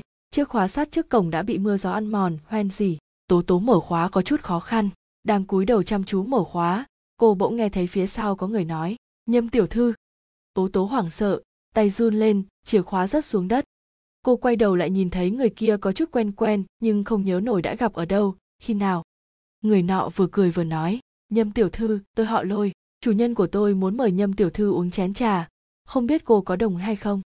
Lúc này Tố Tố mới nhớ ra, vị tiên sinh họ Lôi này là người theo hầu của Tam công tử, suốt từ trường đua tới phủ Hứa anh ta cũng không rời khỏi Tam công tử nửa bước, trách không được cô cảm thấy quen mắt, vừa rồi anh ta nói chủ nhân, vậy chính là người tên Mộ Dung Thanh Dịch kia ư?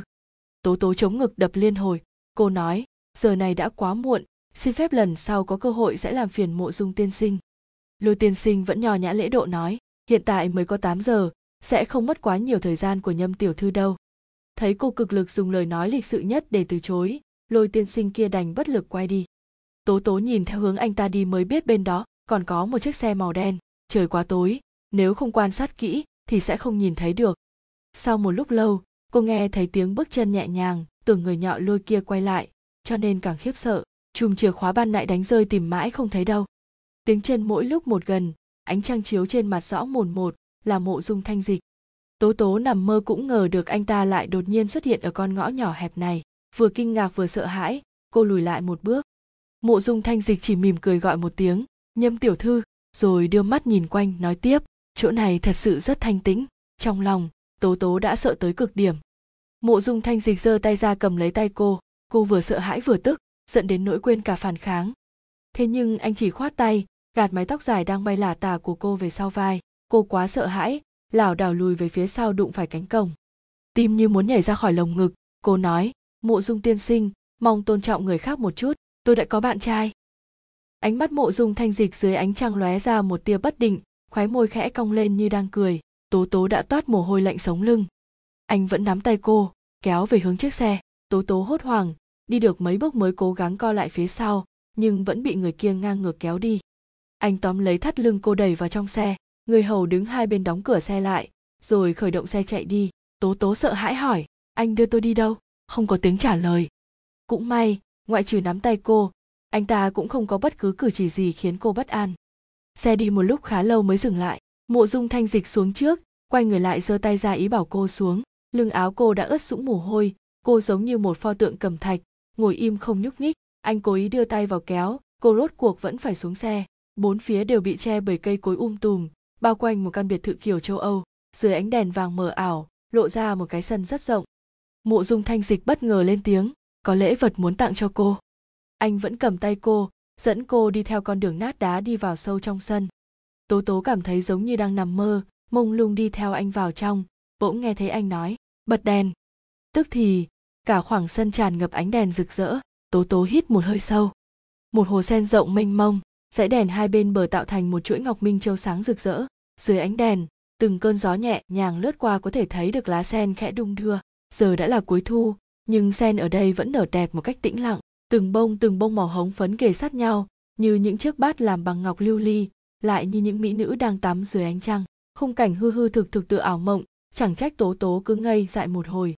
Mộ Dung Thanh Dịch mỉm cười, đẹp chứ, ở đây dẫn tới suối nước nóng, cho nên giữa tháng 10 vẫn còn cảnh đẹp như vậy. Tố Tố khẽ mỉm cười, núm đồng tiền trên má hiện rõ hàng lông mi dài khẽ chớp động, tựa như khi làn gió lướt qua những bông sen mới, để lộ ra nhụy hoa xinh đẹp. Qua một lúc, cô mới lên tiếng, đẹp. Mộ Dung Thanh Dịch nhẹ nhàng cười, hỏi, cô tên là gì?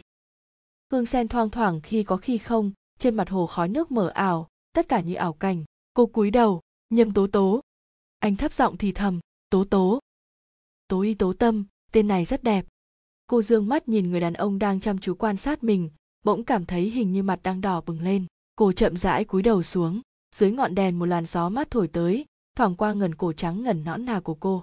Anh lại hỏi, vì sao không cười nữa? Cô cười nhìn rất xinh đẹp.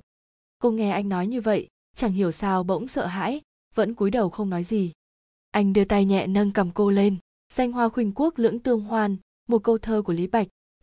Tuy rằng là một thí dụ cũ, thế nhưng hoa sen và cô đúng là lưỡng tương cùng tỏa sáng. Tố Tố, em có rõ tâm ý của tôi không?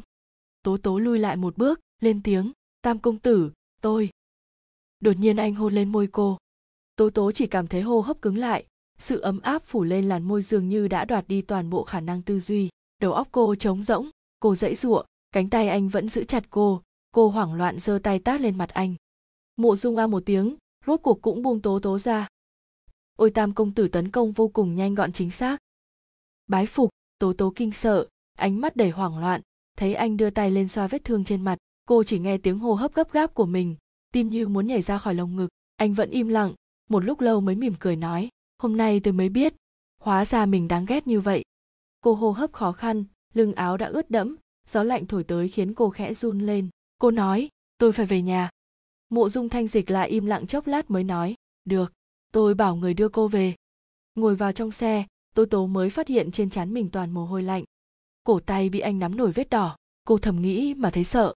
Ngoài cửa xe, ánh đèn vụt khỏi tầm mắt, phảng phất giống những ngôi sao băng vụt qua nhanh chóng, lại giống như những đốm đom đóm mùa hè, thoát ẩn thoát hiện. Cô chỉ cảm thấy cổ tay hơi đau nhức một chút, nhưng nỗi sợ hãi trong lòng lại cảm nhận rõ mồn một. Sáng hôm sau 10 giờ, trong biệt thự người hầu đi qua đi lại, khóm cúc bên hồ bơi vừa mới nở, một vẻ đẹp đặc biệt nổi trội, giữa những sắc hoa tím đỏ, hoa nở rực rỡ dày đặc như gấm, dưới ánh vàng nhạt của mặt trời, khung cảnh giống như một thác nước ngũ sắc vô cùng mỹ lệ. Bữa sáng đã sẵn sàng trên bàn ăn đặt cạnh giàn hoa, vẫn theo thường lệ là những món ăn phương Tây. Ba người dùng cơm, thỉnh thoảng nghe thấy tiếng dao nĩa nhẹ nhàng va chạm, rồi lại trở về yên lặng. Yên tĩnh đến mức ngay cả tiếng nước chảy róc rách ở con suối già cũng nghe rõ mồn một. Đúng lúc này, nghe được phía xa xa trên hành lang truyền đến tiếng bước chân. Lý Bách Tắc ngẩng đầu lên, nhưng không thấy được người. Tiếng bước chân kia đi tới góc khuất, có lẽ là từ cửa sau đi vào nhà. Ông không khỏi mỉm cười, quay sang bên cạnh nói với vợ, đúng là lão Tam đã về. Cẩm Thụy buông dao nĩa, rồi bưng tách cà phê lên nhấp một ngụm, sau đó mới lên tiếng, mẹ cũng không thèm quản lão Tam, để mặc người bên cạnh nó làm chuyện sằng bậy. Trông bộ dạng nó lén lút như vậy, nếu như để cha biết được, chắc chắn sẽ tức giận. Mộ Dung phu nhân mỉm cười, ngẩng mặt lên, buông khăn ăn trong tay xuống bàn. Người hầu đứng bên cạnh vội vàng tiến lại, nghe phu nhân dặn dò, đi xem có phải lão Tam đã về rồi hay không, nếu là nó, bảo nó tới gặp ta. Người hầu làm theo lời, một lúc sau, quả nhiên quay về dẫn theo Mộ Dung Thanh Dịch tới. Anh đã thay quần áo, nhìn thấy ba người họ liền tươi cười, hôm nay lại đầy đủ cả nhà như vậy, mẹ, chị cả, anh rể đều ở đây. Mộ Dung phu nhân nói, đừng có bày ra cái vẻ mặt tươi cười ấy trước mặt mẹ hỏi con, đêm qua sao không về nhà, cha con hôm qua sai người đi khắp nơi tìm con, bây giờ mẹ mặc kệ con, tự con nộp mạng cho ông ấy đi. Mộ Dung Thanh Dịch vẫn cười, cha đi tìm con ạ, chắc chắn cha đã quên rồi, hôm qua chính cha bảo con tới Vong Hồ xem xét, muộn quá nên con không về kịp. Anh vừa nói vừa kéo cái ghế ngồi xuống, Cẩm Thụy lại bật cười, buông tách cà phê xuống, nói, lão Tam, đừng có ở đây mà nói xạo, cậu nói xem đây là cái gì. Nhìn nghiêng sang bên trái một chút, Mộ Dung phu nhân lúc này mới để ý thấy vết máu nhỏ dưới khóe mắt của con trai, vội vã hỏi, sao lại thế nào? Mộ Dung Thanh Dịch cười nói, hôm qua trên núi con bị cành cây quệt vào. Mộ Dung phu nhân lập tức sa sầm mặt nói, vớ vẩn, rõ ràng là vết móng tay. Cẩm Thụy tỉ mỉ quan sát vết thương, hé miệng cười, xem ra đúng là vết tay con gái. Mộ Dung Thanh Dịch cười nói, anh rể, anh nghe chị em nói kìa, thật khổ cho anh phải chịu đựng chị ấy bao nhiêu năm. Mộ Dung phu nhân nói, con đừng có ở đây mà đục nước béo cò, đi ra ngoài gây sự, nếu để cha con biết, coi chừng ông ấy lấy mạng con. Mộ Dung Thanh Dịch thấy mẹ nghiêm mặt, nhưng vẫn nhẹ nhàng cười. Mẹ đừng nóng giận, không phải bác sĩ nói mẹ mà tức giận sẽ có nếp nhăn trên mặt sao? Anh vừa nói vừa nháy mắt với Cẩm Thụy, đại tỷ, nếu mẹ có thêm nếp nhăn, cũng là do chị nhiều chuyện đấy. Cẩm Thụy cười nói, cậu chỉ biết vu oan hãm hại người khác, mẹ tức giận cũng là vì bị cậu chọc, đâu có liên quan tới chị. Mộ Dung Thanh Dịch cười nói, em nào dám khiến mẹ mất hứng, em còn phải trông cậy vào mẹ nói đỡ cho em nữa mà. Mộ Dung phu nhân nói, tôi không quản được anh nữa rồi, lần này chỉ có thể giao cho phụ thân anh, để ông ấy dạy bảo anh mới nhớ kỹ. Mộ Dung Thanh Dịch liền giả bộ ảo não nói, trái phải đều không tránh được, thôi vậy, cùng lắm là lại chịu một trận đòn. Mộ Dung phu nhân thở dài, nói, chính con ngẫm kỹ lại đi, lần trước cha con phát giận như vậy rồi, sao con còn không chịu sửa đổi hả? Người ngoài không phải ai cũng tốt, chuyện chính sự thì không màng tới, chỉ suốt ngày lừa gạt người khác thôi. Cẩm Thụy vừa cười nói, mẹ nói vậy thật bất công, chỉ có điều những người làm cha mẹ trên đời này đều bất công như thế, lúc nào cũng cho rằng con của mình rất ngoan, cho dù phạm phải sai lầm gì cũng đều là bị người khác xúi giục. Mộ Dung phu nhân sẵn giọng, con bé này, nhưng bà cũng biết rõ con gái mình nói cũng đúng, đúng là thâm tâm mình có bất công thật, đứa con cả đã sớm chết yểu, đứa con trai này lại có chút kiêu căng, nhưng bà vẫn lo lắng hỏi, còn không ăn sáng đi, rồi quay đầu lại nói với người hầu, bảo nhà bếp mang một phần nóng lên đây. Mộ Dung phu nhân cẩn thận quan sát vết thương trên mặt Thanh Dịch, rốt cuộc là con gây gổ với ai, hạ thủ như vậy trời lại tối, chẳng lẽ không sợ đánh trúng mắt con sao? Bà quay sang nói với người bên cạnh, hôm qua có mấy người đi cùng lão Tam. Mộ Dung Thanh Dịch vội nói, mẹ, cũng không phải vết thương nghiêm trọng gì, mẹ gọi bọn họ tới hỏi chuyện ngộ nhỡ gây ồn ào đánh động tới tai cha con, lúc ấy mới nguy. Lúc này Lý Bách Tắc mới vừa cười vừa nói, mẹ yên tâm, lão Tam nói không sao thì chính là không sao. Cẩm Thụy cũng cười, cậu ấy bị như vậy cũng coi là bị bắt nạt ư? Lão Tam nhà chúng ta cho tới bây giờ đều là khiến cho con gái người ta chịu ấm ức, tuyệt đối không có lý lẽ cậu ta chịu ấm ức đâu. Mộ Dung Thanh Dịch cười nói, đại tỷ, hôm nay chị nhất định không chịu buông tha em à? Cẩm Thụy nói, chị cũng là nghĩ tốt cho cậu thôi, hôm nay cậu là ngựa hoang, biết đâu mai lại có một khung dây da quấn quanh đầu cậu rồi, lát nữa chị sẽ đi nói với Khang tiểu thư, xem cô ấy nghĩ gì. Mộ Dung Thanh Dịch bỗng tức giận nói, sao lại phải nói với cô ta là ai chứ? Nhìn hai chị em đấu võ mồm như vậy, Mộ Dung phu nhân nhìn không quen, thấy con trai tức giận như vậy mới lên tiếng, mẹ đang muốn hỏi con đây, 2 tháng nay không thấy con bé tới đây chơi, con và nó xảy ra chuyện gì rồi? Mộ Dung Thanh Dịch nói, tôi và Khang Mẫn Hiền đã sớm không còn liên quan gì rồi, mọi người sau này đừng lôi cô ta ra mà nói với con. Cẩm Thụy nói, Mẫn Hiền vừa xinh đẹp, lại thông minh dịu dàng, trong mấy đời kết giao với nhà họ, khó có được một người con gái ưu tú như thế. Ngay cả cha cũng tán dương con bé là Mẫn Tuệ hiền lương, người cũng như tên, sao em lại đối xử với người ta như vậy? Mộ Dung Thanh Dịch không kiên nhẫn, nói, mẹ, con còn bận việc phải đi. Không đợi Cẩm Thụy nói gì nữa, anh liền đứng lên. Mộ Dung phu nhân thấy Thanh Dịch đi rồi mới nói, Cẩm Thụy, hôm nay con làm sao thế? Cẩm Thụy nói, tôi là vì muốn tốt cho nó còn trẻ nông nổi, con sợ nó gây ra chuyện gì không nên có, đến lúc ấy để cha biết được thì mọi người gánh không nổi đâu. Mộ Dung phu nhân nói, chính vì tuổi còn trẻ, mới suốt ngày thích trêu hoa gạo nguyệt, ai mà không như vậy chứ, chỉ cần nó không làm gì quá đáng mẹ cũng có thể mắt nhắm mắt mở mà cho qua. Cha con thường ngày giám sát chặt chẽ nó như vậy, nếu mẹ cũng khắt khe quá, chỉ sợ càng phản tác dụng, tính tình lão Tam thế nào con còn không biết ư? Nổi nóng nên thì ai nói cũng không nghe, lần trước cha con tức giận như vậy, mà nó một tiếng cũng không thèm xin, nếu nó chịu xin một tiếng thì đâu có khiến cha con bực bội đến như vậy, nếu không phải mẹ vào ngăn cản, không biết cha con có thể làm ra chuyện gì nữa. Cha con hai người bọn họ đều xấu tính như nhau, cha con cũng thật là tiện tay với được cái gì là dùng cái đó, lão Tam lại càng bướng bỉnh, cứ trơ mắt ra đấy, để ông ấy đánh, biết rõ đầu rơi máu chảy cũng không thèm chạy, đến giờ chỗ sẹo trên đầu vẫn chưa mọc được tóc lại. Cẩm Thụy cười nói, mẹ, cha chỉ mới giáo huấn nó một lần, mà mẹ nói như nhiều lắm rồi ấy, đúng là con bị đánh thì mẹ đau. Lại nói Tố Tố, cô bỏ nguyên một buổi học, Mục Lan hết giờ học liền chạy đi tìm cô. Đường quá xa, vì vậy cô ngồi xích lô tới cửa khẩu liền xuống xe đi bộ vào. Lúc này là hoàng hôn, nhà nhà đều đang làm cơm tối. Những bếp than hai bên đường hồng rực, nồi niêu bốc hơi nóng hôi hổi. Trẻ con từng tốp chạy nhảy vui đùa trên sân, tiếng cười nói giòn tan. Mục Lan từ xa, nhìn thấy cánh cửa đóng kín, trong lòng thầm nghĩ, chẳng lẽ Tố Tố không ở nhà. Đến gần mới thấy cửa chỉ khép hờ, cô đẩy cửa cổng bước vào, đứng trong sân gọi một tiếng, Tố Tố, không ai trả lời. Đi thêm vài bước, cửa nhà cũng khép hờ, Mục Lan lại lên tiếng, Tố Tố. Trong phòng trong cũng không bật đèn, từ cửa sổ hướng tây chiếu vào ánh tà dương.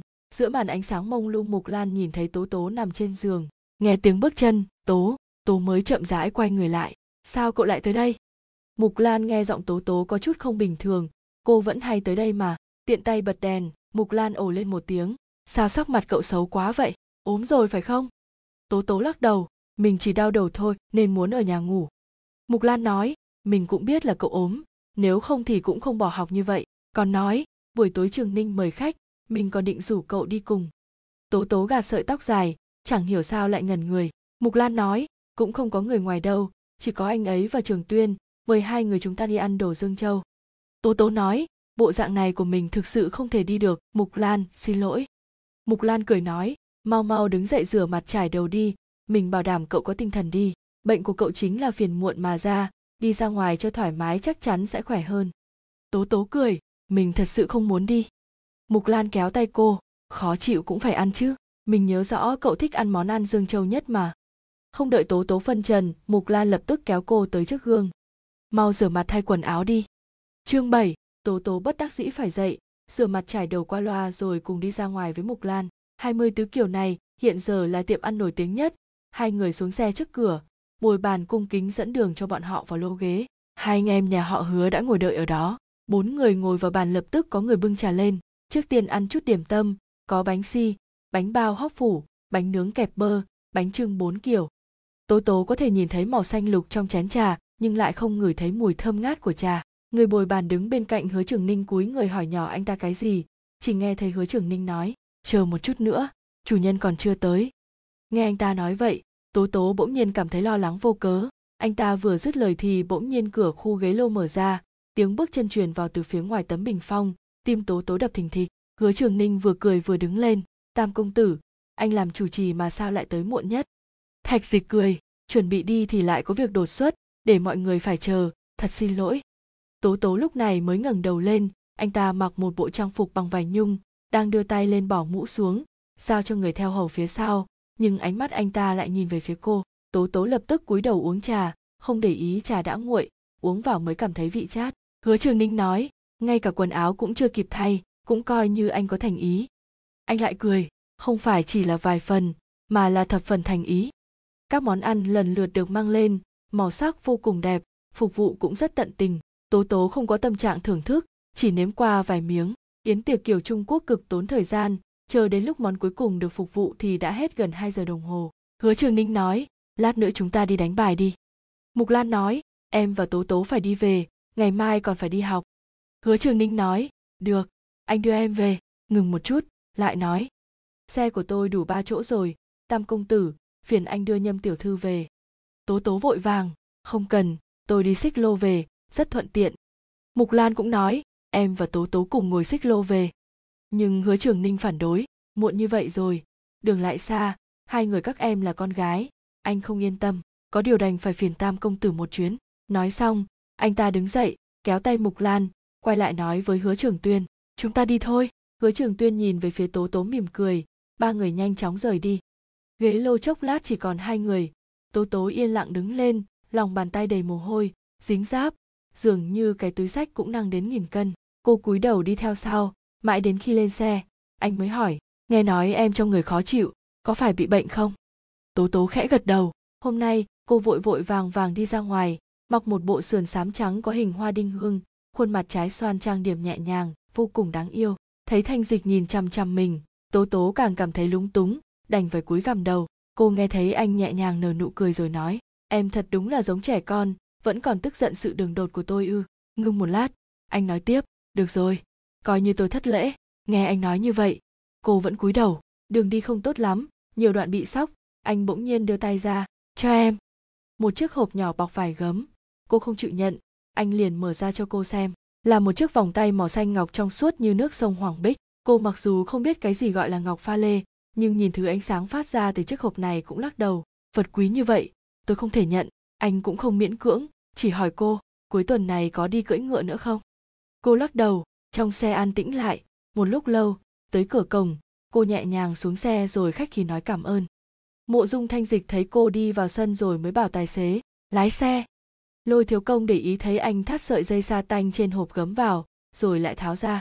Một lúc sau, anh lại thắt, rồi lại tháo. Lôi Thiếu Công rất tò mò, liền hỏi, Tam công tử, quay về Song Kiều chứ?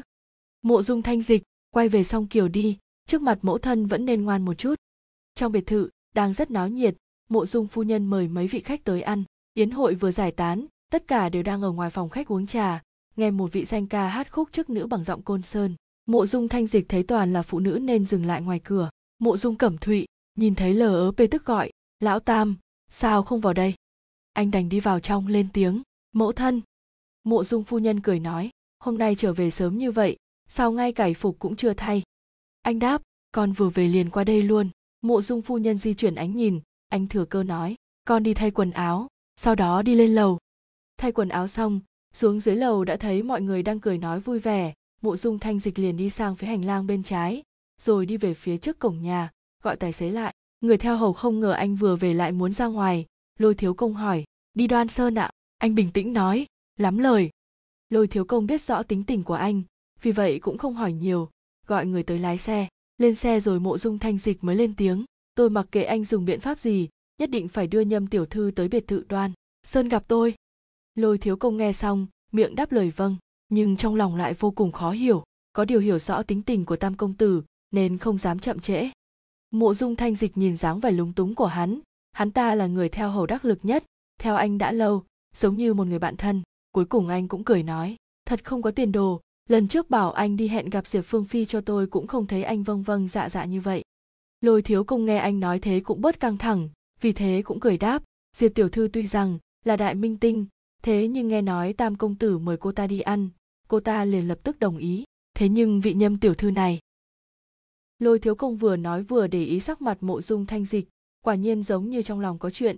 Thanh Dịch bỗng giật mình một cái, một lúc lâu anh lại thở dài. Lôi Thiếu Công cảm thấy anh không tức giận, nhưng cũng không dám lên tiếng. Thấy Thanh Dịch phất phất tay ý bảo mình có thể đi được rồi, anh ta mới đi về phía phòng người hầu. Buổi tối công việc khá nhàn rỗi, hai người đồng nghiệp trong phòng trực ban đang ngồi thiết quan âm và nói chuyện phiếm. Thấy Lôi Thiếu Công đi tới, bọn họ liền hỏi, Tam công tử sắp đi ra ngoài ạ? Lôi Thiếu Công đáp vốn dĩ muốn đi ra ngoài, nhưng lại đổi ý.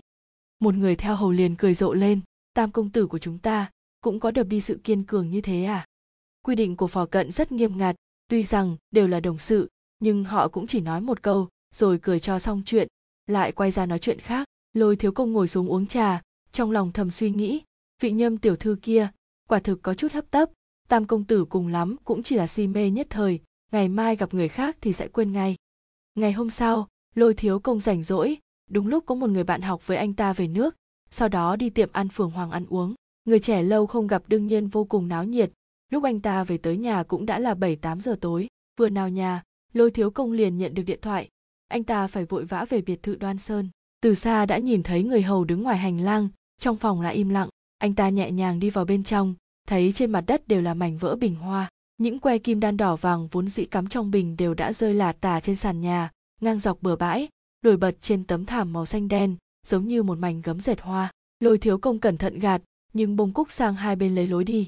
Mộ Dung Thanh Dịch dựa nửa người trên cây đàn gỗ, cầm trong tay một quyển tạp chí tiếng Anh, nhưng con mắt lại nhìn lên tấm bình phong. Lôi Thiếu Công lên tiếng gọi, Tam công tử. Chỉ nghe thấy Thanh Dịch một tiếng, rồi hỏi, không phải hôm cậu nghỉ làm à? Lôi Thiếu Công nhìn cảnh tượng ở đây cũng đoán được phần nào, biết rõ Mộ Dung Thanh Dịch đã phát giận xong xuôi, vì thế anh ta cười nói, về nhà cũng buồn chán nên lại tới đây. Còn nói thêm, tội gì mà phải ném đồ xả giận thế này, tôi từ lâu đã rất thích cái bình hoa gốm ung chính kia mà không dám mở miếng xin anh, không ngờ hôm nay lại bị anh đập vỡ. Lôi Thiếu Công làm vẻ mặt tiếc nuối mà nói. Mộ Dung Thanh Dịch biết là anh ta cố ý nói chuyện không liên quan liền mở miệng, đừng vòng vo nữa, có gì nói. Lôi Thiếu Công lên tiếng vâng, nghĩ một lát anh ta nói tiếp, Tam công tử, cuối tuần này đi săn đi, hẹn với Hoắc Tông Kỳ và Khang Mẫn Thành cùng đi. Mộ Dung Thanh Dịch buông cuốn tạp chí trong tay, đứng dậy nói, đã nói cậu đừng có vòng vo, sao vẫn lôi thôi vậy? Lôi Thiếu Công lúc này mới nói, Nhâm tiểu thư quả thực rất xinh đẹp, nhưng chung quy cũng chỉ là một người con gái, Tam công tử không cần để ở trong lòng. Mộ Dung Thanh Dịch hỏi kẻ nào nhiều lời nói như thế. Lôi Thiếu Công nói Tam công tử tức giận như vậy, đương nhiên bọn họ không dám giấu giếm. Đừng ở đây mà lên giọng với tôi, rốt cuộc trong lòng vẫn cảm thấy khó chịu, anh ngừng lại một chút mới nói, tôi vốn tưởng rằng cô ấy nói có bạn trai chỉ là tìm cớ. Lôi Thiếu Công thấy trên mặt anh có một chút mất mát thì bỗng cả kinh, vết thương trên mắt trái của Tam công tử khiến anh ta nhớ tới tình hình ở Hồ Sen ngày đó, lúng túng mà nói, buổi tối hẹn Phùng tiểu thư khiêu vũ được không, tôi đi gọi điện thoại. Mộ Dung Thanh Dịch hừ lạnh một tiếng, Lôi Thiếu Công rất sợ lại xảy ra chuyện, Mộ Dung Phong dạy con cực kỳ nghiêm, truyền tới tai ông ấy, khó tránh khỏi một trận tai ương. Vừa rồi nhận được điện thoại, anh ta cũng đã hỏi người hầu, hôm nay rốt cuộc xảy ra chu. Lôi Thiếu Công giữ chức vụ chủ nhiệm phòng hầu cận cho nên thuộc hạ dưới trướng anh ta đương nhiên sẽ không giấu giếm. 5 giờ chiều nay, Tam công tử từ Phạm Minh trở về, lúc xe dừng ở bến phà, Tam công tử nhìn thấy Nhâm tiểu thư và bạn trai ngồi ở bờ sông. Lôi Thiếu Công hỏi vài câu, trong lòng thầm nghĩ cũng chỉ là vì Mộ Dung Thanh Dịch không có được trong tay nên mới không cam lòng mà thôi. Anh ta vừa ngẩng đầu lên thì thấy Mộ Dung Thanh Dịch đi tới, vội vã chạy ra hỏi, Tam công tử, đi đâu bây giờ? Mộ Dung Thanh Dịch ngẩng đầu lên nói, không đi đâu hết, tôi ở đây, cậu đi. Lôi Thiếu Công nghe vậy, trong lòng hiểu rõ, nhưng không biết khuyên gian thế nào, tuổi còn trẻ, lại chưa từng gặp qua trở ngại nào cho nên Mộ Dung Thanh Dịch mới ngang ngạnh như vậy. Lôi Thiếu Công im lặng một lát mới nói, Ngộ Nhỡ tiên sinh. Mộ Dung Thanh Dịch lập tức nói, chuyện của tôi, cha tôi sao mà biết, được, trừ khi chính các người đi khai báo. Anh nói ra như vậy chứng tỏ đã bắt đầu nổi giận, Lôi Thiếu Công đành phải lên tiếng vâng. Rồi ra ngoài lái xe đi. Lôi Thiếu Công đi rồi, trong nhà liền yên tĩnh, nơi này là nơi nghỉ ngơi của anh lúc nhàn hạ, cho nên không có nhiều người, người hầu tại đây cũng đã đi tránh nạn nhất lúc anh đang phát giận. Anh đi ra con đường mòn phía sau, hai bên đều là bờ rào, chính giữa hàng cây tử, đằng rậm rạp xanh mướt có một đóa hoa trắng, nhìn kỹ mới biết là hoa cúc. Mộ Dung Thanh Dịch đi tới phía trước hồ nước, một cơn gió thổi qua, làm lay động sen cho, bỗng nhiên anh nhớ tới ngày ấy, cô mặc một bộ váy liền thân màu trắng, tóc đen nhánh buông trước ngực, đôi mắt như nước mùa thu, vẻ yên lặng khiến kẻ khác nhìn đến thất thần, lúc cười cũng rất khẽ, khóe miệng nhẹ nhàng cong lên như vành trăng non. Anh đưa tay lên xoa vết thương trên khóe mắt, hôm nay cũng đã mở đi nhiều, nhưng đấy là vết tích đánh dấu lần đầu tiên trong đời anh biết thế nào là bị người khác chống đối. Anh bỗng thấy trong lòng bất an, gió thu thổi mỗi lúc một mạnh. Anh đứng một lúc rất lâu thì người hầu tới nói Tam công tử, Nhâm tiểu thư tới rồi. Căn phòng trong biệt thự Đoan Sơn tuy hơi nhỏ, nhưng trang trí lại vô cùng diễm lệ, nội thất và cách bày trí đều theo óc phong cách Trung Quốc, chiếc giường gỗ tử đàn, tấm đệm bằng gấm tô châu được thêu những đóa sen màu ánh bạc vô cùng rực rỡ. Gần cửa còn có 12 tấm bình phong cũng bằng gỗ tử đàn, mỗi tấm chạm một đóa a hoa chân bóng như ngọc, ánh đèn vàng xuyên thấu qua lớp chụp đèn, chiếu lên những tấm bình phong, càng khiến cho những đóa hoa chạm khắc chỗ sáng chỗ tối vô cùng sắc nét. Nghe thấy tiếng bước chân, Tố Tố càng thêm sợ hãi, nhẹ nhàng lui một bước. Mộ Dung Thanh Dịch nhìn thấy sắc mặt trắng bệch của cô, mái tóc xõa sợi, rõ ràng cô đang kinh sợ. Anh lên tiếng, đừng sợ, là tôi. Cô hoảng hốt liên tục lùi lại, nhưng không thể lùi được nữa. Cô giống như con nai nhỏ vừa mắc bẫy, ánh mắt tràn ngập sự tức giận và hoảng loạn, trừng mắt nhìn người đàn ông trước mặt. Tôi phải về nhà. Mộ Dung Thanh Dịch khẽ cười, ở đây không tốt đó ư? Anh cầm tay cô, kéo cô tới trước bàn đọc sách, mở một chiếc hộp ra. Trong hộp phát ra thứ ánh sáng chói lóa đến nỗi nhìn rõ cả vầng trán người đối diện. Anh thấp giọng nói, chuỗi hạt chân châu này có người nói là từ trong cung ra, cái là do bà nội tôi để lại, tên gọi của nó là Vương Nguyệt. Nói rồi, anh cầm chiếc vòng lên, định đeo lên cổ cô. Tố Tố nhanh chóng nói, tôi không muốn, tôi phải về nhà. Cô giơ tay lên ngăn cản, nhưng đã bị anh tóm cổ tay. Anh cúi đầu gọi tên cô, Tố Tố. Cô không dừng được bước chân, mất trọng tâm ngã vào trong lòng anh. Cô vội vàng tránh ra, nhưng không thể thoát khỏi vòng tay của anh. Mộ Dung Thanh Dịch vẫn cúi thấp đầu, Tố Tố vung tay lên, nhưng anh đã sớm có phòng bị. Cô cố hết sức vùng vẫy muốn thoát khỏi vòng kìm hãm ấy, nhưng sức lực có hạn, không thể địch lại được. Môi anh đã dán lên môi cô, lên mặt cô, trên cổ cô. Cô tuyệt vọng, đầu ngón tay chạm vào thứ gì lành lạnh bằng sứ ở sau, nhưng với không tới. Cô dùng hết toàn bộ sức lực gạt tay một cái, chén trà trên bàn rơi xuống phát ra tiếng vỡ chói tai. Cô lảo đảo ngã xuống mặt đất, cảm giác như tan xương nát thịt. Bỗng nhiên thân thể nhẹ tênh, trời đất xoay chuyển. Mộ Dung Thanh Dịch đang bế cô lên, nước mắt của cô đã rơi ướt đẫm tay áo anh. Cô thuận tay với được một mảnh vỡ, nhưng anh đã nhanh chóng tóm trụ cổ tay mỏng manh của cô, đoạt lấy mảnh sứ kia. Cô vẫn thở dốc, nước mắt vẫn không ngừng tuôn rơi, nhưng rốt cuộc cũng không thể đánh lại được người đàn ông trước mặt. Cô nức nở, móng tay bấm chặt vào tay anh hoàn toàn không quan tâm, tiếp tục cường thủ hào đoạt. Cô cực lực phản kháng, chiếc gối đẫm nước mắt lạnh lẽo của cô, cái lạnh lẽo này còn kinh khủng hơn lửa, dường như muốn phá hủy tất cả. Ngoài cửa sổ vang lên tiếng mưa rơi rất nhỏ, hạt mưa tí tách rơi trên lá cây ngô đồng, những âm thanh gầy guộc. 6 giờ sáng, mưa càng thêm nặng hạt, xung quanh chỉ còn một mảnh ồn ào của tiếng mưa rơi. Ô Chỉ mùa thu mưa rất nhiều, nhưng mưa đến mức như vậy thì vô cùng hiếm thấy. Lôi Thiếu Công đột nhiên cả kinh tỉnh lại, tóc chăn ngồi bật dậy, cố gắng lắng nghe, quả nhiên là tiếng chuông điện thoại đang reo. Sau một lúc lâu, nghe được tiếng bước chân đang tới gần, trong lòng đã đoán được có chuyện xảy ra, anh ta vội vã rời giường. Người hầu đã tới gõ cửa, có điện thoại từ biệt thự Song Kiều, nói là tiên sinh tìm Tam công tử. Lôi Thiếu Công vội vàng đi lên lầu 2, không thể giữ ý được nữa, anh ta nhẹ nhàng gõ cửa 3 tiếng. Mộ Dung Thanh Dịch bình thường lúc ngủ vô cùng sâu, nhưng không hiểu sao lúc này lại dễ dàng tỉnh dậy. Có chuyện gì? Tiên sinh đang tìm Tam công tử. Nghe Lôi Thiếu Công nói vậy, Mộ Dung Thanh Dịch cũng biết là có chuyện gì xảy ra. Anh xuống nhà thì Lôi Thiếu Công đã cho người chuẩn bị xe đợi sẵn ngoài cửa. Anh ta nói, cũng không thấy bên kia nói là chuyện gì, chỉ là... Lôi Thiếu Công dừng một chút, trời vẫn còn rất sớm. Có chuyện gì đột nhiên xảy ra vào lúc này rõ ràng không phải tin tốt lành gì. Mưa vẫn rơi, rơi rất lớn, đèn xe chiếu ra ngoài hấy một màu trắng xóa giống như trước mặt là một đại dương mênh mông. Bốn phía chỉ còn tiếng mưa rơi, từng hồi lại từng hồi. Đoan Sơn cách Song Kiều, không quá xa, bởi vì trời vẫn còn mờ tối, mưa lại quá lớn cho nên lái xe không dám đi nhanh, mất gần một tiếng đồng hồ mới tới được sông Tất Dung. Bắc qua sông có 2 cây cầu bằng đá, cho nên nơi này mới được gọi là Song Kiều. Lúc này mưa đã ngớt dần, trên mặt đường những giọt mưa như những hạt ngọc lưu ly lan đi theo sườn dốc, chỉ có nước sông vẫn còn đang cuồn cuộn chảy, chân cầu so với ngày thường bị ngập mất nhiều hơn. Bầu trời lúc này cũng đã hửng sáng, vừa qua cầu là đã có thể nhìn thấy ở đằng xa có hơn 10 chiếc xe đang dừng ở trước cửa biệt thự Song Kiều. Bọn họ vốn làm gì cũng nhanh chóng dứt khoát, nhưng Lôi Thiếu Công hành sự cẩn thận, thấy tình hình như vậy cũng chỉ dám liếc mắt nhìn Mộ Dung Thanh Dịch liền nói, dừng xe. Xe vừa dừng bên ngoài, người hầu trong biệt thự đã cầm ô đi ra đón. Trời đang sáng hẳn, dọc theo hành lang, hoa và cây cảnh hai bên đều đã bị mưa đánh tơi bời, khóm hoa cúc mới nở đã rủ xuống vì nặng chịu nước mưa. Biệt thự Song Kiều là nơi ở của Mộ Dung lão gia, nằm sâu trong sân vô cùng yên tĩnh, chỉ nghe thấy âm thanh bước chân nện trên nhành lang nát đá. Đi dọc theo hành lang này, đến điểm cuối cùng rẽ một cái là vào phòng khách. Chương 8, Lôi Thiếu Công đi đến trước phòng khách thì dừng lại, theo đường đá nhỏ đi tới phòng người hầu, rồi vào trong phòng trực ban. Phòng trực ban đang tiếp nhận báo chí thư tín hôm nay, phân loại từng cái, chuẩn bị chia ra sách duyệt. Hắn ban đầu chỉ tạm giữ chức, không cần phải làm việc này, thế nhưng tiện tay thì để ý giúp đỡ. Đang bận thì nghe có người tiến vào cửa, chính là phó chủ nhiệm Uông Lâm Đạt. Hắn cùng với Lôi Thiếu Công rất thân thiết, nhưng lúc này Lôi Thiếu Công chỉ là nhìn hắn gật đầu một cái. Lôi Thiếu Công hỏi, rốt cuộc là chuyện gì? Uông Lâm Đạt nói, Phong Hồ xảy ra chuyện sạt lở. Trong lòng Lôi Thiếu Công nhất thời bất an, hỏi, chuyện khi nào? Uông Lâm Đạt nói, hơn 5 giờ nhận được điện thoại, yêu cầu Tổng Minh Lễ và Trương Hữu lập tức qua đó, hót ránh khỏi tức giận. Lôi Thiếu Công biết không ổn, thế nhưng ngoài miệng lại không thể nói rõ. Uông Lâm Đạt nói, vẫn có một việc đây. Lôi Thiếu Công thấy hắn do dự một lúc, vì vậy cùng hắn đi khỏi phòng trực ban. Lúc này chỉ có mưa phùn dính trên quần áo ẩm ướt, tảng đá trong sân bị nước mưa dột rửa sạch sẽ.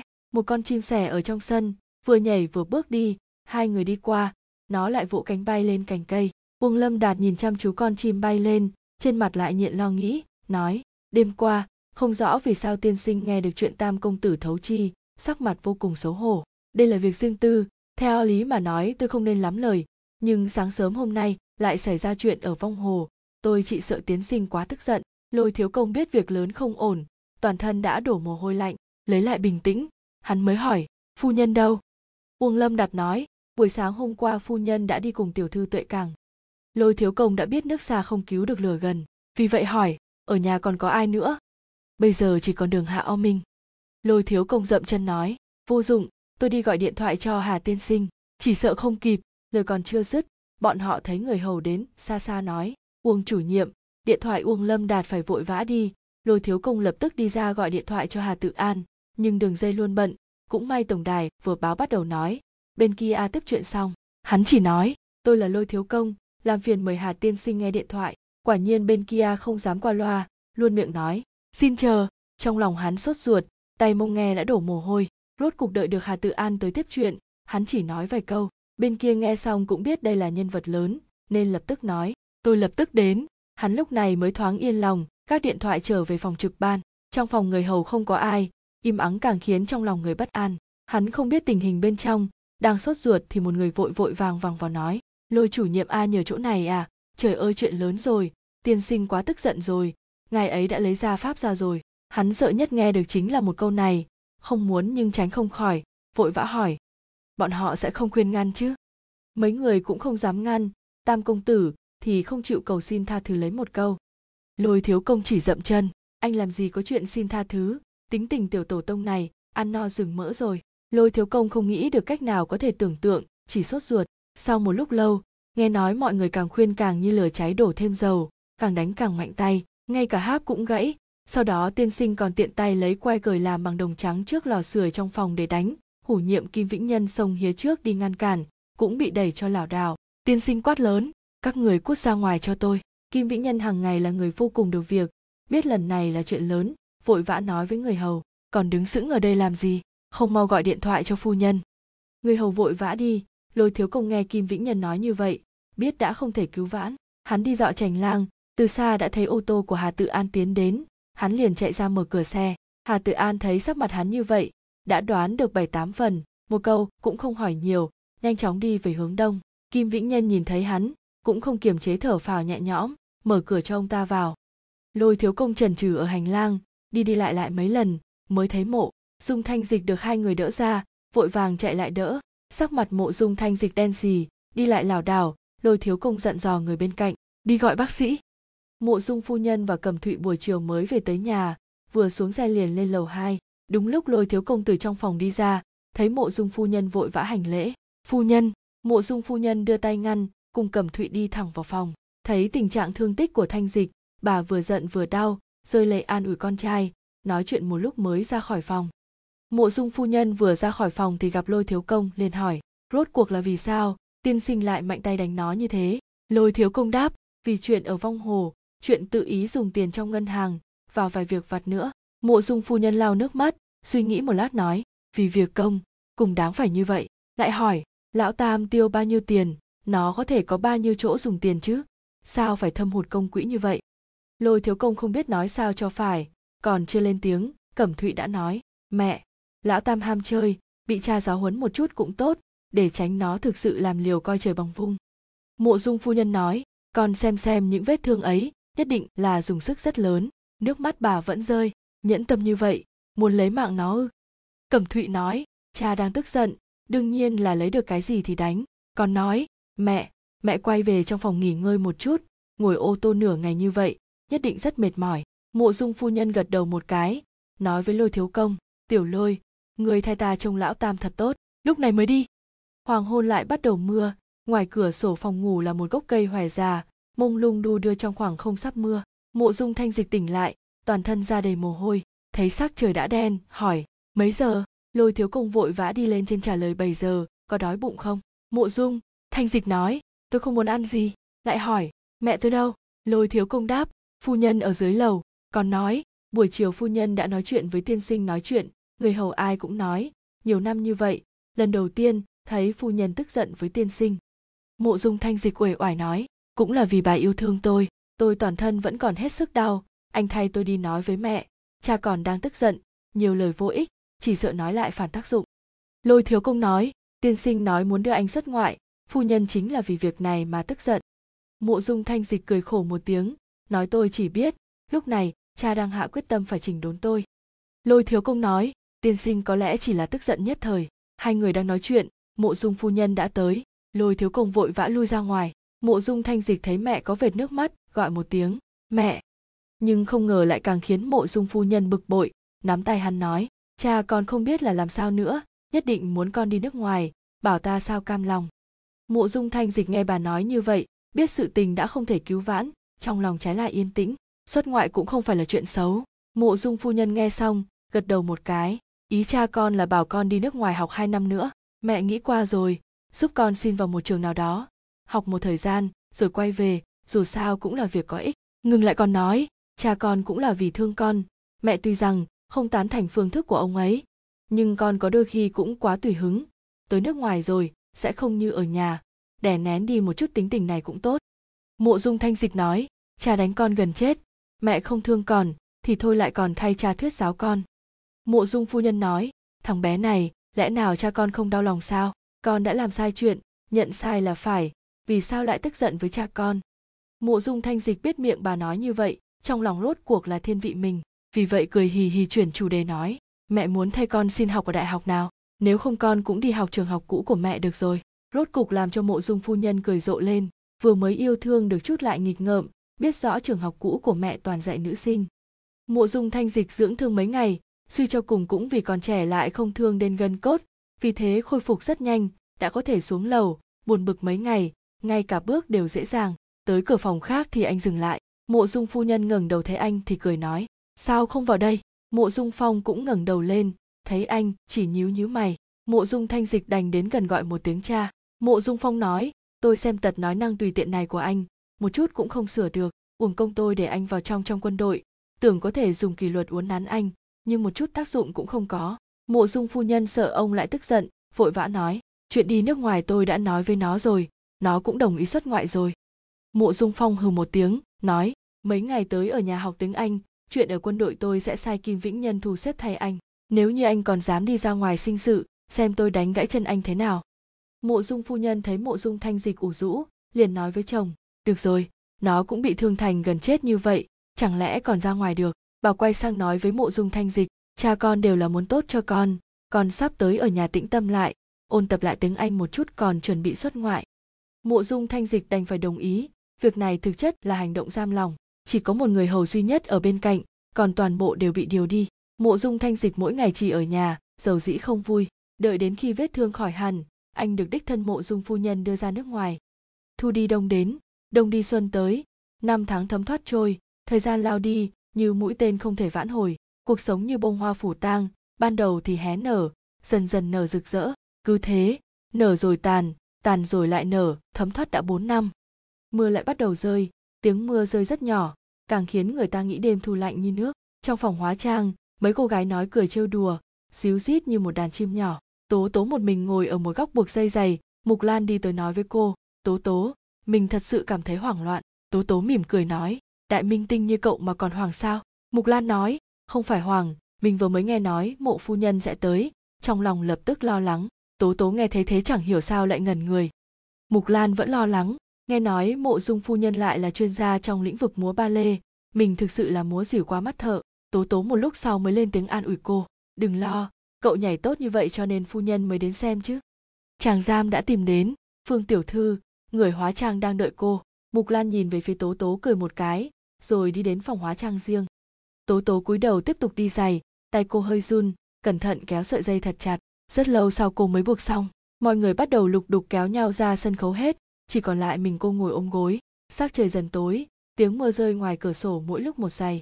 Từ ngoài sân khấu, bản nhạc Lương Trúc xót xa vọng vào, tâm hồn thiếu nữ của Trúc Anh Đài lúc thì hạnh phúc lúc thì kinh sợ. Cuộc sống trong kinh kịch mặc dù có bi thương, nhưng vẫn luôn có những phút giây hạnh phúc, nhưng đời thực thì khác, ngay cả một khoảnh khắc hạnh phúc cũng chỉ là một hy vọng xa vời. Trên bàn hóa trang bừa bộ nào son, nào bông thoa phấn, nào mi giả, Tố Tố mờ mịt nhìn tấm gương, bản thân giống như pho tượng, ngồi im không nhúc nhích, thậm chí chân đã tê dại rồi mà cô vẫn không có cảm giác, huyệt thái dương như bị kim châm, mạch máu đập loạn xạ. Cô chỉ mặc một bộ váy múa khá mỏng, từng cơn lạnh khiến toàn thân cô đông cứng lại. Cô cứ ngồi đó, cắn chặt môi, đến nỗi máu đã ứa ra nhưng vẫn không muốn đi mặc thêm áo. Bên ngoài hành lang đột nhiên truyền đến tiếng xôn xao, có người tiến đến, kêu tên của cô, Tố Tố. Tiếng gọi có vẻ gấp rút, cô không kịp phản ứng, mãi đến khi người nọ đi tới, gọi cô thêm một lần nữa, cô mới ngẩng đầu lên. Chàng giam thở hổn hển, Tố Tố, nhanh lên, chân Mục Lan bị thương. Cô mau thay cô ấy nhảy vai Trúc Anh Đài. Tai Tố Tố ù đi, trời đất xoay tròn, cô nghe được tiếng nói của chính mình. Không. Chàng giam lại nói, cô điên rồi à, cô nhảy vai bê bao nhiêu năm như vậy, hôm nay có cơ hội sao không ra diễn. Cô mềm yếu co rụt người lại, cơ thể như con ốc sên uể oải, tôi không nhảy được, tôi đã 2 năm không nhảy, tôi chưa từng nhảy vai à. Chàng giam tức giận đến nóng nảy, cô vẫn phải nhảy vai B của Phương tiểu thư, cứu màn này như cứu hỏa, chỉ còn một màn cuối cùng, cô không nhảy thì biết gọi ai nhảy đây, thời cơ như vậy cô còn kiêu cái nỗi gì. Không phải cô lên mặt, đầu cô đau như muốn nứt ra rồi, vẫn kiên quyết, lắc đầu, tôi không nhảy được.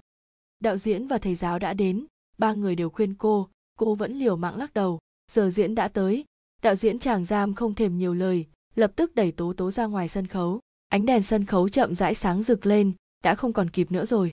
Tiếng âm nhạc vang tận mây xanh, Tố Tố nhìn xuống bên dưới, người đông nghịt khiến người ta hít thở không nổi, giống như bản năng, mũi chân cô theo âm nhạc bắt đầu di chuyển, luyện tập nhiều cho nên hình thành một loại phản xạ không cần nghĩ ngợi, azabeque, forte, zete, động tác đẹp đẽ lưu loát, trên trán đã mịn mồ hôi, đèn, ánh sáng và âm nhạc tràn ngập hết thảy trời đất, trong đầu Tố Tố chỉ còn lại những động tác cứng nhắc, thời gian biến thành đại dương vô tận, cơ thể xoay tròn giống như miếng gỗ bập bềnh. Một màn này chỉ có 40 phút, thế nhưng lại dài như 40 năm, 400 năm. Trong sự dày vò này, cô cảm thấy bản thân như một cái đuôi cá, bị bắt ra khỏi nước, bị người ta đặt ở trên lửa mà chậm rãi nướng, da thịt một tấc lại một tấc căng ra, hô hấp dồn dập, tránh không được, trốn không xong. Kết thúc là một hy vọng xa vời đối với cô bỗng nhớ tới cơn ác mộng đáng sợ, cơ thể như lại lần nữa bị xé rách, mũi chân mỗi một lần chạm đất, đều tựa như dẫm lên lưỡi dao nhọn, từng chút, trái tim cô bị lang trì, tùng xẻo. Cuối cùng, tiếng nhạc dần dần lắng xuống, xung quanh một mảnh im lặng, Tố Tố nghe được tiếng thở gấp của bản thân, cô căn bản không dám nhìn xuống dưới sân khấu, ngọn đèn nóng cháy như mặt trời lặn phía sau, mồ hôi từng giọt đang chậm rãi chảy xuống. Rốt cục tiếng vỗ tay như sấm đột ngột nổi lên từ bốn phía, cô quên mất phải chào cảm ơn, vội vàng xoay người chạy đi, bỏ mặc Trang Trí Thành nhảy vai sơn bá ở giữa sân khấu. Chàng giam đứng bên cánh gà căng thẳng tới mức mặt trắng bệch, lúc này Tố Tố mới nhớ đến, vội vã quay lại sân khấu cùng Trang Thành Trí hành lễ. Sau khi hạ màn, mọi người vây xung quanh cô, tranh nhau nói, tranh nhau khen, Tố Tố, hôm nay cô nhảy rất đẹp, cô hầu như đã sắp bị tụt huyết áp, mặc cho mọi người kéo, cô quay về phòng hóa trang, có người mang khăn mặt đến, cô yếu ớt cầm lấy bưng mặt, cô phải đi, đi khỏi nơi này. Giữa khán giả đông nghịt có người khiêng cô sợ hãi gần như tuyệt vọng, cô thầm muốn chạy thoát. Đạo diễn hưng phấn đi tới, phu nhân đã tới. Khăn mặt rơi trên mặt đất, cô chậm rãi khom lưng nhặt, đã có người nhanh một bước thay cô nhặt lên, cô đứng dậy, Mộ Dung phu nhân mỉm cười đi tới, bà nói với người bên cạnh, các người xem cô bé này thật tài giỏi, nhảy đẹp như vậy, người còn đẹp hơn. Cô bám chặt bàn trang điểm, dường như buông tay một cái sẽ cầm cự không được rồi ngã xuống.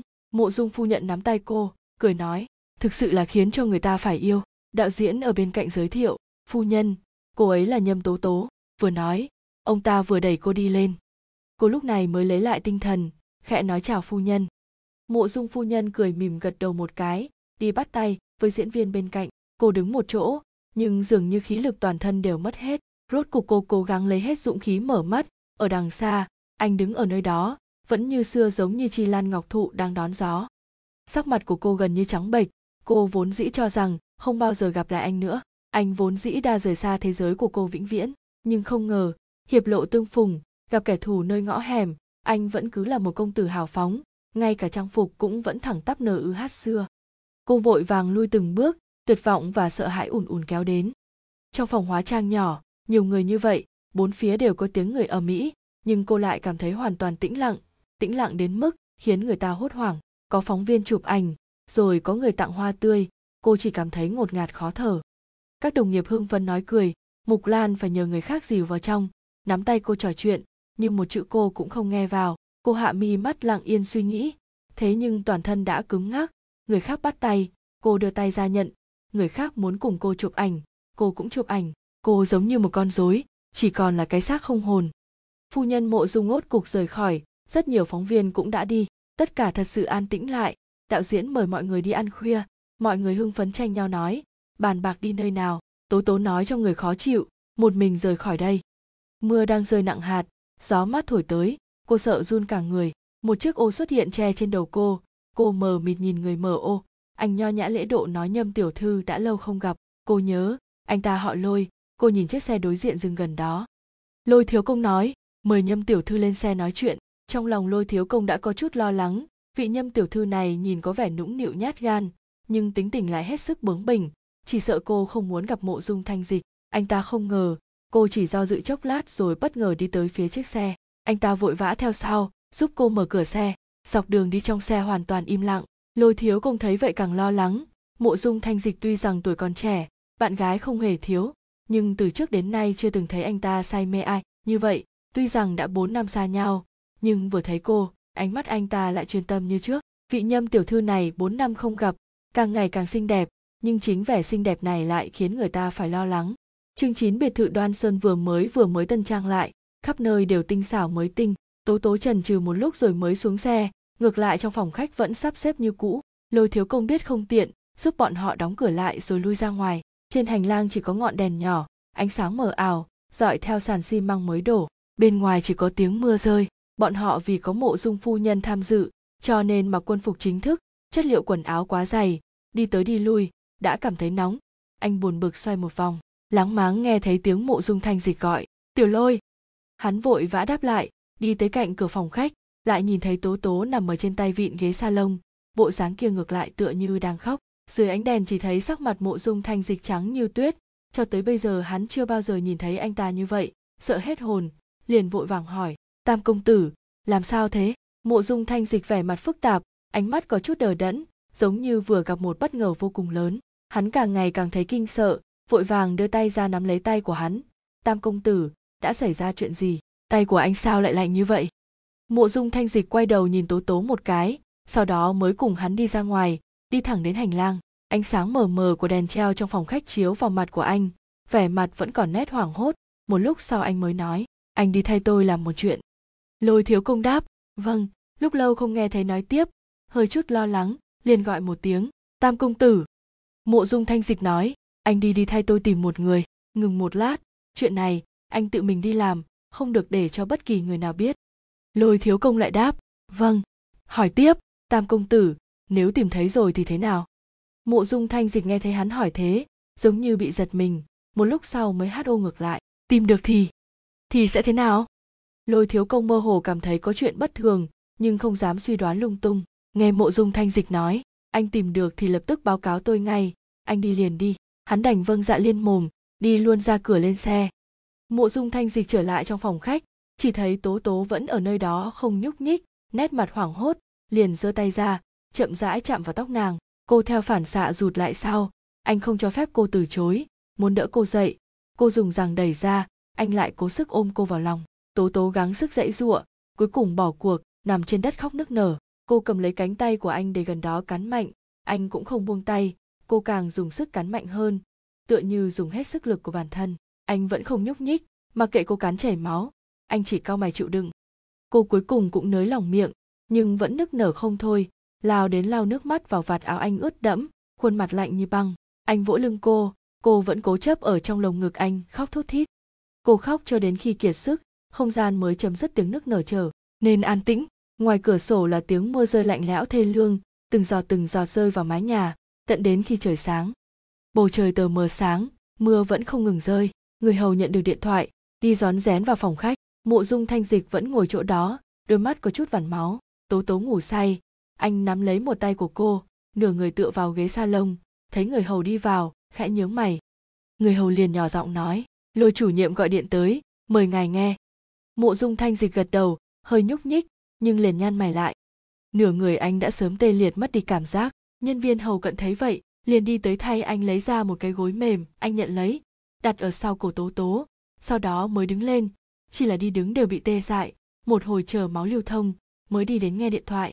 Lôi Thiếu Công lúc nào cũng thận trọng, thế mà giờ đây giọng nói có hơi sốt ruột, "Tam công tử, tôi đã tìm thấy đứa trẻ, nhưng nó bị bệnh rất nặng." Mộ Dung Thanh Dịch tâm loạn như ma, hỏi, "Bệnh nặng? Đến cùng là như thế nào?" Lôi Thiếu Công nói, "Bác sĩ nói là viêm não, bây giờ không thể di chuyển, chỉ sợ là tình hình không tốt lắm." "Tam công tử, làm thế nào bây giờ?" Mộ Dung Thanh Dịch quay đầu đi, từ kẽ hở chỗ bình phong nhìn Tố Tố phía xa, chỉ thấy cô vẫn mơ màng ngủ, trong giấc ngủ kia không rõ mơ gì, chân mày khẽ nhăn, giống như làn khói nhẹ. Trong lòng anh rối mù, chỉ nói, "Anh nhìn đứa trẻ thật kỹ, có việc thì gọi điện thoại về." Anh gác điện thoại, đi lại trên hành lang một chút. Anh sau khi về nước bản thân kiêm nhiệm mấy chức vụ, công việc rắc rối phức tạp. Người hầu vừa nhìn đồng hồ, vừa cảm thấy trong lòng khó xử, nhìn thấy dáng vẻ của hắn, dường như có sự việc gì khó có thể quyết định, lại càng không dám làm phiền. Trơ mắt đã đến 7 giờ, đành lòng phải nhắm mắt tiến lên nhắc nhở anh, "Tam công tử, hôm nay có hội nghị ở Ô Trì. Lúc này anh mới nhớ ra, trong lòng càng rối rắm, nói, các anh gọi cho bọn họ, nói tôi bị nhức đầu, người hầu buộc lòng phải đồng ý.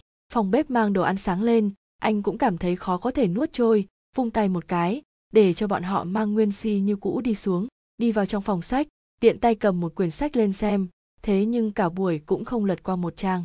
Cứ như vậy đợi đến hơn 10 giờ, Lôi Thiếu Công lại gọi điện thoại tới. Anh nghe xong điện thoại, trên đầu thấm đẫm mồ hôi lạnh, trong lòng suy sụp, đi trở về phòng khách không để ý, vấp vào đường chỉ sút ra của tấm thảm một cái, suýt chút nữa thì té ngã, may mà được người hầu xông lên phía trước đỡ một tay. Người hầu thấy sắc mặt hắn xám xịt, môi mím chặt liền giật mình. Anh trấn tĩnh lại một chút, đẩy tay người hầu ra, đi vòng qua bình phong, chỉ thấy Tố Tố đứng ở trước cửa sổ, trong tay bưng chén trà, nhưng không uống lấy một ngụm, chỉ ở đó cắn viền chén, ngẩn người ngơ ngác. Thấy được anh, để chén xuống, hỏi, đã tìm thấy đứa bé chưa?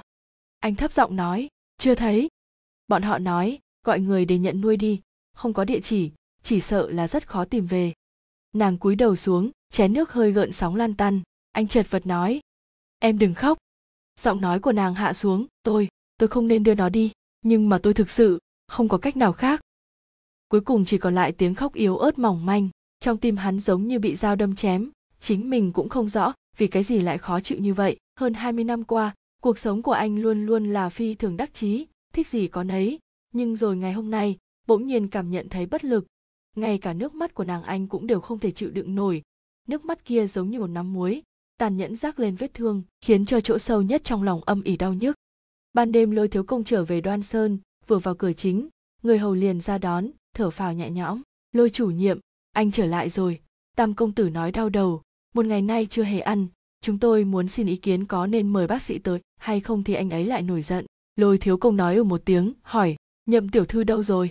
Nhậm tiểu thư ở trên gác, còn Tam công tử ở phòng sách. Lôi Thiếu Công suy nghĩ một chút, liền đi về phía thư phòng gặp Mộ Dung Thanh Dịch. Trời đã tối từ lâu, nhưng cũng không bật đèn, chỉ thấy một mình anh đang ngồi trong bóng tối. Anh gọi một tiếng, Tam công tử, nói, ngài phải trở về Song Kiều đi thôi, có khi lại bị muộn hội nghị tối nay mất rồi. Anh vẫn ngồi bất động, thấy hắn đến gần mới hỏi, đứa bé, hình dáng như thế nào? Trong bóng tối Lôi Thiếu Công không nhìn ra được vẻ mặt của anh, nghe thấy anh khàn giọng, trong lòng cũng thấy khó chịu. Đứa bé rất biết điều, lúc tôi đi đã không thể nói chuyện rồi, sau cùng cũng không khóc, chỉ giống như đang ngủ thôi. Bà vú trong cô nhi viện có nói, bé rất ngoan ngoãn, khi bé bị ốm bé cũng không khóc, chỉ gọi mẹ. Mộ Dung Thanh Dịch thì thào nói, nó gọi mẹ, không gọi tôi sao? Lôi Thiếu Công kêu lên một tiếng, Tam công tử, nói, sự việc tuy là khiến cho người khổ sở, nhưng mà tất cả đã qua rồi, ngài đừng đau lòng, ngộ nhỡ để cho người khác nhìn ra cái gì, truyền tới tai của tiên sinh, chỉ sợ sẽ là một trận thiên di đại họa. Thiên di đại họa, họa lớn ngập trời. Mộ Dung Thanh Dịch trầm mặc một lúc lâu mới nói, chuyện này anh làm rất tốt, sau một hồi lại nói tiếp, không được lộ ra nửa chữ trước mặt Nhậm tiểu thư, nếu như nàng hỏi tới, hãy nói không tìm được đứa bé, đã có người khác tới nhận nuôi rồi.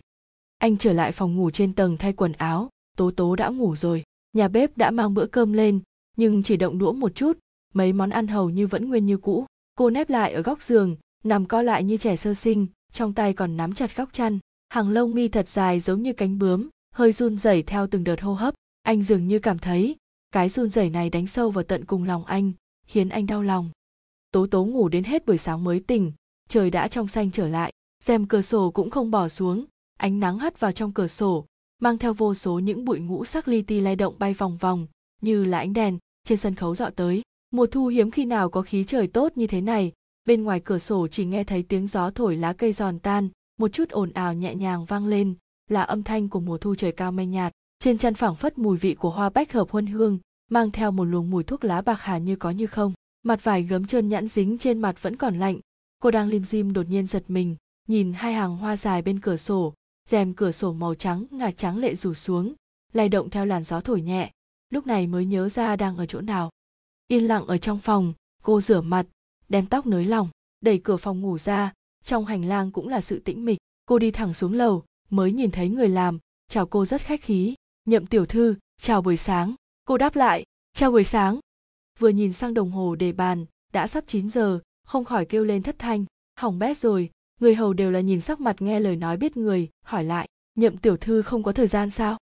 Cô nói, sáng nay tôi có lớp huấn luyện, nơi này lại cách nội thành xa.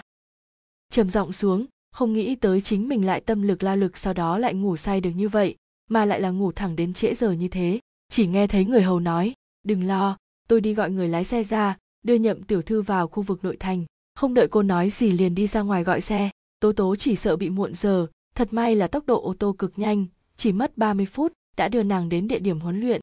Cô thay giày và váy múa, sau đó đi vào phòng tập luyện. Mọi người ở đây đều chuyên tâm luyện tập, chỉ có Trang Thành Trí để ý thấy cô đang lặng lẽ tiến vào, liếc mắt nhìn cô ta, cũng không nói gì. Buổi trưa theo thường lệ, mọi người ăn theo nhóm trong nhà hàng nhỏ, vừa ăn lầu cười nói đùa giỡn, vừa vui vẻ la hét ầm ĩ gắp thức ăn. Cô thật sự không có khẩu vị, chẳng qua hoàn cảnh phải tùy tiện đối phó. Cơm nước xong xuôi đi ra ngoài, nhìn thấy bên kia đường đậu một xe Chevrolet đen bóng, người ngồi trong xe hướng về cô vẫy tay, "Tố Tố, chính là Mục Lan." Cô vui vẻ đi tới, hỏi, "Chân khá hơn chút nào chưa?" Mục Lan mỉm cười nói, "Tốt hơn nhiều rồi." Lại nói tiếp, "Không có chuyện gì cho nên mới tới tìm cậu uống cà phê đây." Các cô thường đi quán cà phê, Mục Lan thích kem ly ở đó. Tố Tố lúc đầu không thích ăn cơm tây, cũng không thích ăn đồ ngọt, nhưng cũng không ngồi yên, vì vậy gọi một phần bánh gato nhân hạt rẻ, nhưng chỉ cầm thìa bạc nhỏ, một hồi mới lấy một miếng nhỏ nhỏ đặt vào trong miệng nhấm nháp. Mục Lan hỏi, "Hôm qua cậu đi đâu vậy? Tìm cậu khắp nơi cũng không thấy." Tố Tố không biết nói thế nào, chỉ khẽ thở dài. Mục Lan cười nói, "Có người nhờ tớ mời cậu đi ăn cơm đấy, chính là vị Trương tiên sinh lần trước đã gặp ở tiệm vàng." Tố Tố nói, "Tớ ghét nhất xã giao, cậu biết mà." Mục Lan cười nói, "Tớ đã nói không phải sao, nhưng đạo diễn lại ngàn cầu vạn mời, chúng ta không nên từ chối. Còn nói, vị Trương tiên sinh này muốn giúp đỡ chúng ta diễn vở Cát Tái Nhi, đạo diễn thấy tiền là sáng mắt, cậu không cần để ý hiểu là được rồi." Tố Tố chậm rãi ăn bánh gato, Mục Lan lại nói, "Tớ không muốn nhảy, cũng không thể nhảy được nữa, nhiều năm như vậy, ngược lại có chút không nỡ bỏ." Tố Tố kinh ngạc hỏi, "Cậu không nhảy, vậy sao được, đạo diễn đều trông cậy vào cậu mà." Mục Lan cười nói, "Đêm hôm trước cậu nhảy tốt như vậy, hiện tại đạo diễn có thể trông cậy vào cậu." Tố Tố buông thìa nhỏ xuống, hỏi, "Mục Lan, cậu giận tớ sao?" Mục Lan lắc đầu, "Cậu là bạn tốt nhất của tớ, tớ luôn mong cậu thành công, sao lại có thể giận cậu được, tớ chẳng qua là nhiều năm như thế, chính mình cũng đã dạn dày sương gió, thật sự là không muốn nhảy nữa, mình muốn về nhà, sau đó lập gia đình." Tố Tố nghe cô nói như vậy, vừa kinh vừa hỉ, vội hỏi, "Có thật không? Người nhà Hứa công tử đồng ý rồi à? Vậy phải chúc mừng cậu." Mục Lan lại cười, ngược lại có vẻ buồn rầu, "Bọn họ còn chưa đồng ý, chẳng qua tớ đối với Trường Ninh lại có mấy phần chắc chắn." Bưng lên ly cà phê uống một hơi cạn sạch, để ly xuống nói, "Chúng ta không nói tới chuyện không vui này nữa, đi dạo cửa hàng bách hóa đi." Tố Tố cùng cô đi dạo cả buổi ở cửa hàng bách hóa, hai người đi dạo đến nỗi hai chân bùn rùn. Mục Lan mua không ít quần áo mới giày mới, ghế sau ô tô đầy ắp là những túi giấy hộp giấy vuông dài, đột nhiên nghĩ tới, có một nhà hàng rất đắt tiền mới mở, "Tớ mời cậu đi ăn." Tố Tố biết trong lòng cô đang không thoải mái, nhưng mà không biết làm thế nào, cũng không thể ngăn cản, buộc lòng phải theo cô đi. Đến nhà hàng, bước xuống xe, Tố Tố cảm thấy chiếc xe bên đường có phần rất quen mắt, nhưng chưa nhớ ra là đã nhìn thấy ở nơi nào, nhưng không nghĩ tới là vừa bước vào cửa liền gặp Lôi Thiếu Công đang từ trên lầu đi xuống, thấy cô liền có chút kinh ngạc, gọi lên một tiếng, "Nhậm tiểu thư." Mục Lan thấy hắn, cũng là ngoài ý muốn, không nhịn được nhìn về phía Tố Tố, chỉ nghe anh ta nói, "Tam công tử ở bên trong, đang cho người đi khắp nơi tìm Nhậm tiểu thư đấy." Tố Tố không nghĩ nghe anh ta nói như thế, trong lòng có chút bối rối. Lôi Thiếu Công dẫn các cô đi vào bên trong, nhân viên phục vụ đẩy cửa phòng bao, hóa ra là một gian phòng cực lớn. Mộ Dung Thanh Dịch thấy cô, bỏ lại mọi người đứng lên ồ, "Bọn họ tìm thấy em rồi à? Còn nói, tối hôm qua tôi đi họp đến khuya nên chưa về nhà, sau đó em lại chạy loạn, gọi bọn họ tìm em cả buổi chiều cũng không thấy." Những người có mặt trong bữa ăn chưa bao giờ nghe thấy anh giải thích về hành tung của mình cho cô gái nào, ngược lại đều ngẩn người. Một lúc sau phía sau mới có người cười nói, "Tam công tử, chúng ta đều thay cậu làm chứng, tôi hôm qua đúng là học ở Song Kiều, không đi nơi nào khác." Những người đó đều đứng lên cười ầm ĩ. Một người khác nói, "Tam công tử may mắn có chúng ta nói hộ cho, đây là hồng môn yến, ngoảnh lại nhất định biến thành tiệc rượu vui vẻ rồi." Tố Tố không ngờ bọn họ hiểu lầm như thế, mặt ửng hồng, cúi đầu xuống. Mộ Dung Thanh Dịch quay đầu cười nói, "Các người bớt ở đây nói bậy đi, đúng là vi lão bất tôn, già mà không có tôn nghiêm." Một mặt dắt tay nàng, dẫn cô đi trong bữa tiệc, giới thiệu cô với mọi người, bởi vì đều là tiền bối lớn tuổi, vì vậy nói với cô, hãy gọi là, đây là bác Vu, đây là chú Lý, đây là chú Uông, đây là bác Quan, nhưng lại một mặt lại một lòng nói với cô như trẻ con, khiến cho bốn người đồng loạt đứng lên, luôn miệng nói, "Không dám, Bạn gái của hắn tuy nhiều, nhưng cho tới bây giờ chưa từng được giới thiệu với người khác như vậy, tình cờ gặp mặt, đều là ngầm hiểu ý. Trong chốc lát trong lòng bốn người chỉ là kinh nghi bất định, kinh ngạc khó hiểu. Mộ Dung Thanh Dịch cũng không quan tâm, lúc đầu Tố Tố nói rất ít, trước mặt người lạ, càng trở nên ít nói. Mục La là người vốn vô cùng thích náo nhiệt, nhưng lúc này cũng trở nên im lặng. Trong bữa tiệc chỉ nghe mấy người bọn họ nói đùa, nói chuyện cũng đều là những việc Tố Tố không hiểu. Đến khi cơm nước xong đi về, Mộ Dung Thanh Dịch chịu sự giáo dục của lễ nghi phương Tây thuần túy, giúp Tố Tố cầm túi sách, nhưng tiện tay giao cho người đi theo hầu, hỏi: "Em nói đi dạo cửa hàng bách hóa, đã mua gì vậy?" Tố Tố nói: "Tôi đi cùng Mục Lan, tôi không mua gì cả." Mộ Dung Thanh Dịch mỉm cười, nói: "Lần sau ra ngoài nói với Tiểu Lôi một tiếng, hắn sẽ gọi xe đưa em đi. Nếu như muốn mua đồ, mấy cửa hàng đồ Tây đều có sổ sách của tôi ở đấy. Em nói một câu, họ sẽ ghi lại." Tố Tố cúi đầu không nói gì. Mục Lan là một người vô cùng thông minh, thấy bọn họ nói chuyện, bèn viện cớ rồi đi trước. Tố Tố đi theo anh xuống lầu, đi tới bên cạnh xe đứng lưỡng lự, thấy người theo hầu mở cửa xe, rốt cuộc cũng lấy dũng khí nói: "Tôi muốn về nhà." Mộ Dung Thanh Dịch nói: "Chúng ta lần này trở về." Anh rất tự nhiên kéo hông của cô hoảng hốt thở gấp, một câu cũng không dám nói ra miệng, buộc lòng phải lên xe. Lên xe anh cũng không buông tay ra, cô nhìn cảnh vật vút qua bên ngoài cửa sổ, trong lòng rất loạn, thiên điều vạn tự, nghìn điều vạn chữ, luôn cảm thấy cái gì cũng không bắt được, cô sợ những thứ phức tạp mơ hồ. Anh luôn khiến cho cô sợ hãi, từ khi bắt đầu cho tới hôm nay, cái sợ này đã bén rễ ăn sâu. Trở lại Đoan Sơn, anh đi vào thư phòng xử lý công việc, cô đành phải đi lên trên gác. Đèn bàn trong phòng ngủ có chụp đèn màu trắng ngà, phát ánh sáng màu kem, phảng phất in lên trên tường ngọt ngào giống như mật. Tối nay ánh trăng thật đẹp, thong dong nhú lên giữa bóng những cành cây phía đông. Cô nhìn vầng trăng kia, bao quanh giống như mặt gương đồng, ánh trăng mờ mịt lại giống như bị ngăn cách bởi tầng lụa mỏng. Ngọn đèn cùng ánh trăng đều mịt mờ mà thấm xuyên thấu qua khắp phòng, tản ra tựa như thủy ngân vô khổng bất nhập, chỗ nào cũng có, ví với sự lợi dụng mọi cơ hội để làm điều xấu, đổ xuống chiếm giữ mọi thứ. Cô thiếp đi trong sự mông lung mờ mịt. Ánh trăng vẫn đẹp như vậy, nhàn nhạt chiếu ở đầu giường. Cô mơ màng chờ mình, trong lòng đột nhiên sợ hãi, từ đó liền tỉnh. Trong bóng tối chỉ cảm thấy anh vươn tay ra, nhẹ nhàng đặt trên gương mặt của cô. Mặt cô liền nóng hổi, nóng như muốn bốc cháy, theo bản năng co rụt lại phía sau. Anh bắt lại được vai cô, không cho cô né tránh. Nhiệt độ môi anh nóng bỏng thiêu đốt người, cô muốn chống cự theo bản năng. Anh lại bá đạo chiếm giữ hô hấp của cô, sức lực trên môi làm cô suýt nữa nghẹt thở. Cô đưa tay đẩy anh, tay anh lại xuyên qua vạt áo lỏng lẻo, muốn loại trừ trở ngại giữa hai người. Thân thể cô mềm nhũn, anh buộc chặt cánh tay, kêu lên một tiếng thật trầm: "Tố, Tố." Gió nhẹ lay động sợi rèm cửa sổ, phảng phất như mùa xuân chợt nổi lên gợn sóng lan tăn. Chương 10. Khi hoàng hôn xuống trời có nổi gió lên, mùa đông Âu Trì cũng không giá buốt, nhưng khi gió phương Bắc thổi tới, nói cho cùng cũng có mấy phần lạnh cắt da cắt thịt. Mọi người đi ra khỏi phòng có lò sưởi, chạm mặt phải ngọn gió thổi tới, không khỏi cảm thấy rùng mình. Chỉ nghe thấy tiếng giày da lọc cọc đồn dập trên hành lang vang lên, mặt Mộ Dung Thanh Dịch không khỏi lộ vẻ mỉm cười. Quả nhiên là, chỉ thấy người tới khuôn mặt trong trẻo yêu kiều, đi gấp quá, chỉ kịp đánh một lớp phấn trắng trên mặt. Anh lại cố ý kéo dài giọng xuống nói: "Duy Nghi, sao lại không có dáng vẻ của con gái vậy? Quay lại để mẹ nhìn thấy xem nào." Duy Nghi ngẩng mặt lên, cười nói: "Tam ca, anh bớt ở chỗ này chó chê mèo lắm lông đi. Hội nghị của mọi người đã khai mạc rồi ư?" Mộ Dung Thanh Dịch nói: "Không hẳn là hội nghị, chẳng qua là cha nhớ tới mấy chuyện, bảo chúng ta tới để hỏi."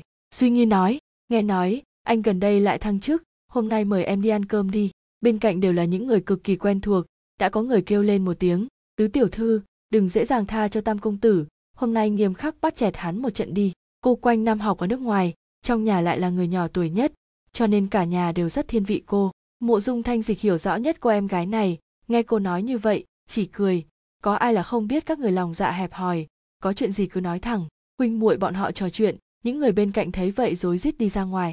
Duy Nghi lúc này mới nói: "Hôm nay là sinh nhật của Mẫn Hiền đấy." Mộ Dung Thanh Dịch cười nói: "Thật sự hôm nay anh có việc, ban nãy cha có phân phó xuống rồi. Các người đi ăn cơm, khi về nhớ ghi vào sổ của anh là được rồi." Duy Nghi kéo ống tay áo anh xuống, nói: "Cái gì thế này?"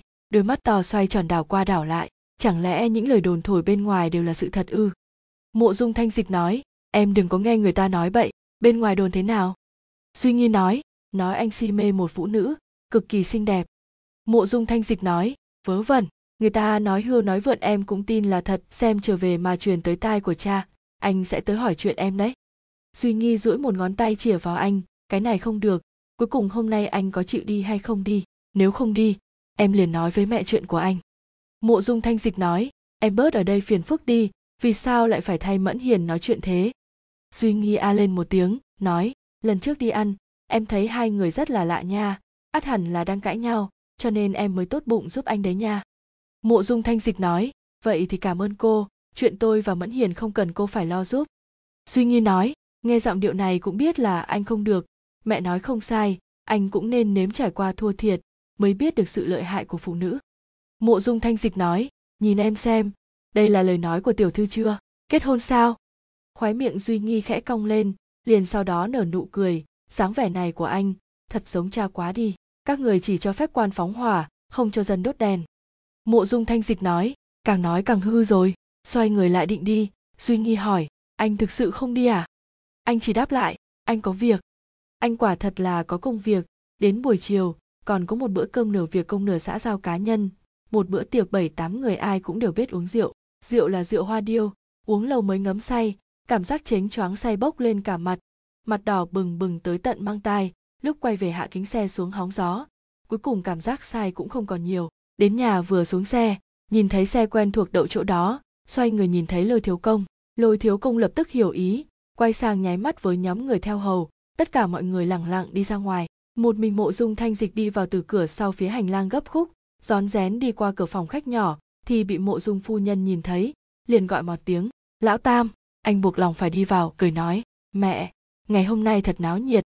Đúng là náo nhiệt, một phòng đầy phụ nữ, thấy anh đi tới, bỗng nhiên lặng im phăng phắc, trong đám người chỉ nhìn thấy một đôi mắt tự sân tự oán ngắm nhìn anh tiếp xúc qua với Mộ Dung phu nhân, liền quay mặt sang nói chuyện cùng Cẩm Thụy, đại tỷ, bộ sườn xá mới này thật đẹp nha. Cẩm Thụy chu miệng ra, nói, chuyện ngày hôm nay, nói chêm chọc cười cũng đừng nghĩ chị sẽ cho qua, chú làm thế nào để đền buổi sinh nhật với chúng ta đây.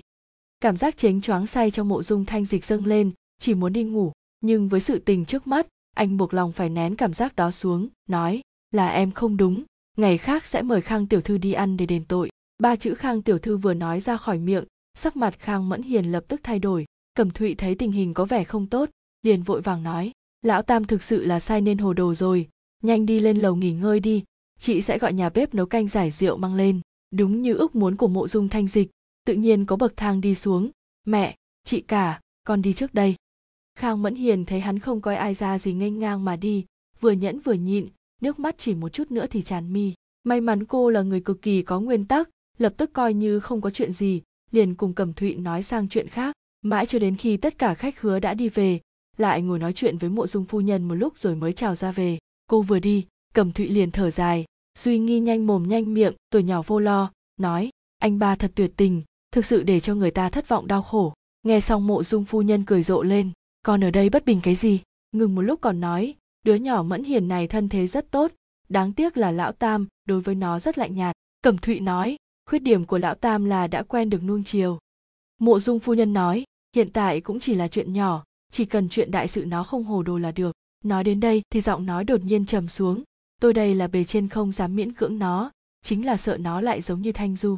Nhắc tới con cả, vành mắt lập tức đỏ hoe, Duy Nghi trong lòng khổ sở, Cẩm Thụy nói, mẹ, không có việc gì sao lại nhắc tới làm gì. Trong mắt Mộ Dung phu nhân đã đẫm nước mắt, khẽ khàng than một tiếng, cha con tuy là ngoài miệng không nói gì, nhưng cuối cùng đã hối hận, Thanh Du nếu không phải là, đã xảy ra việc gì.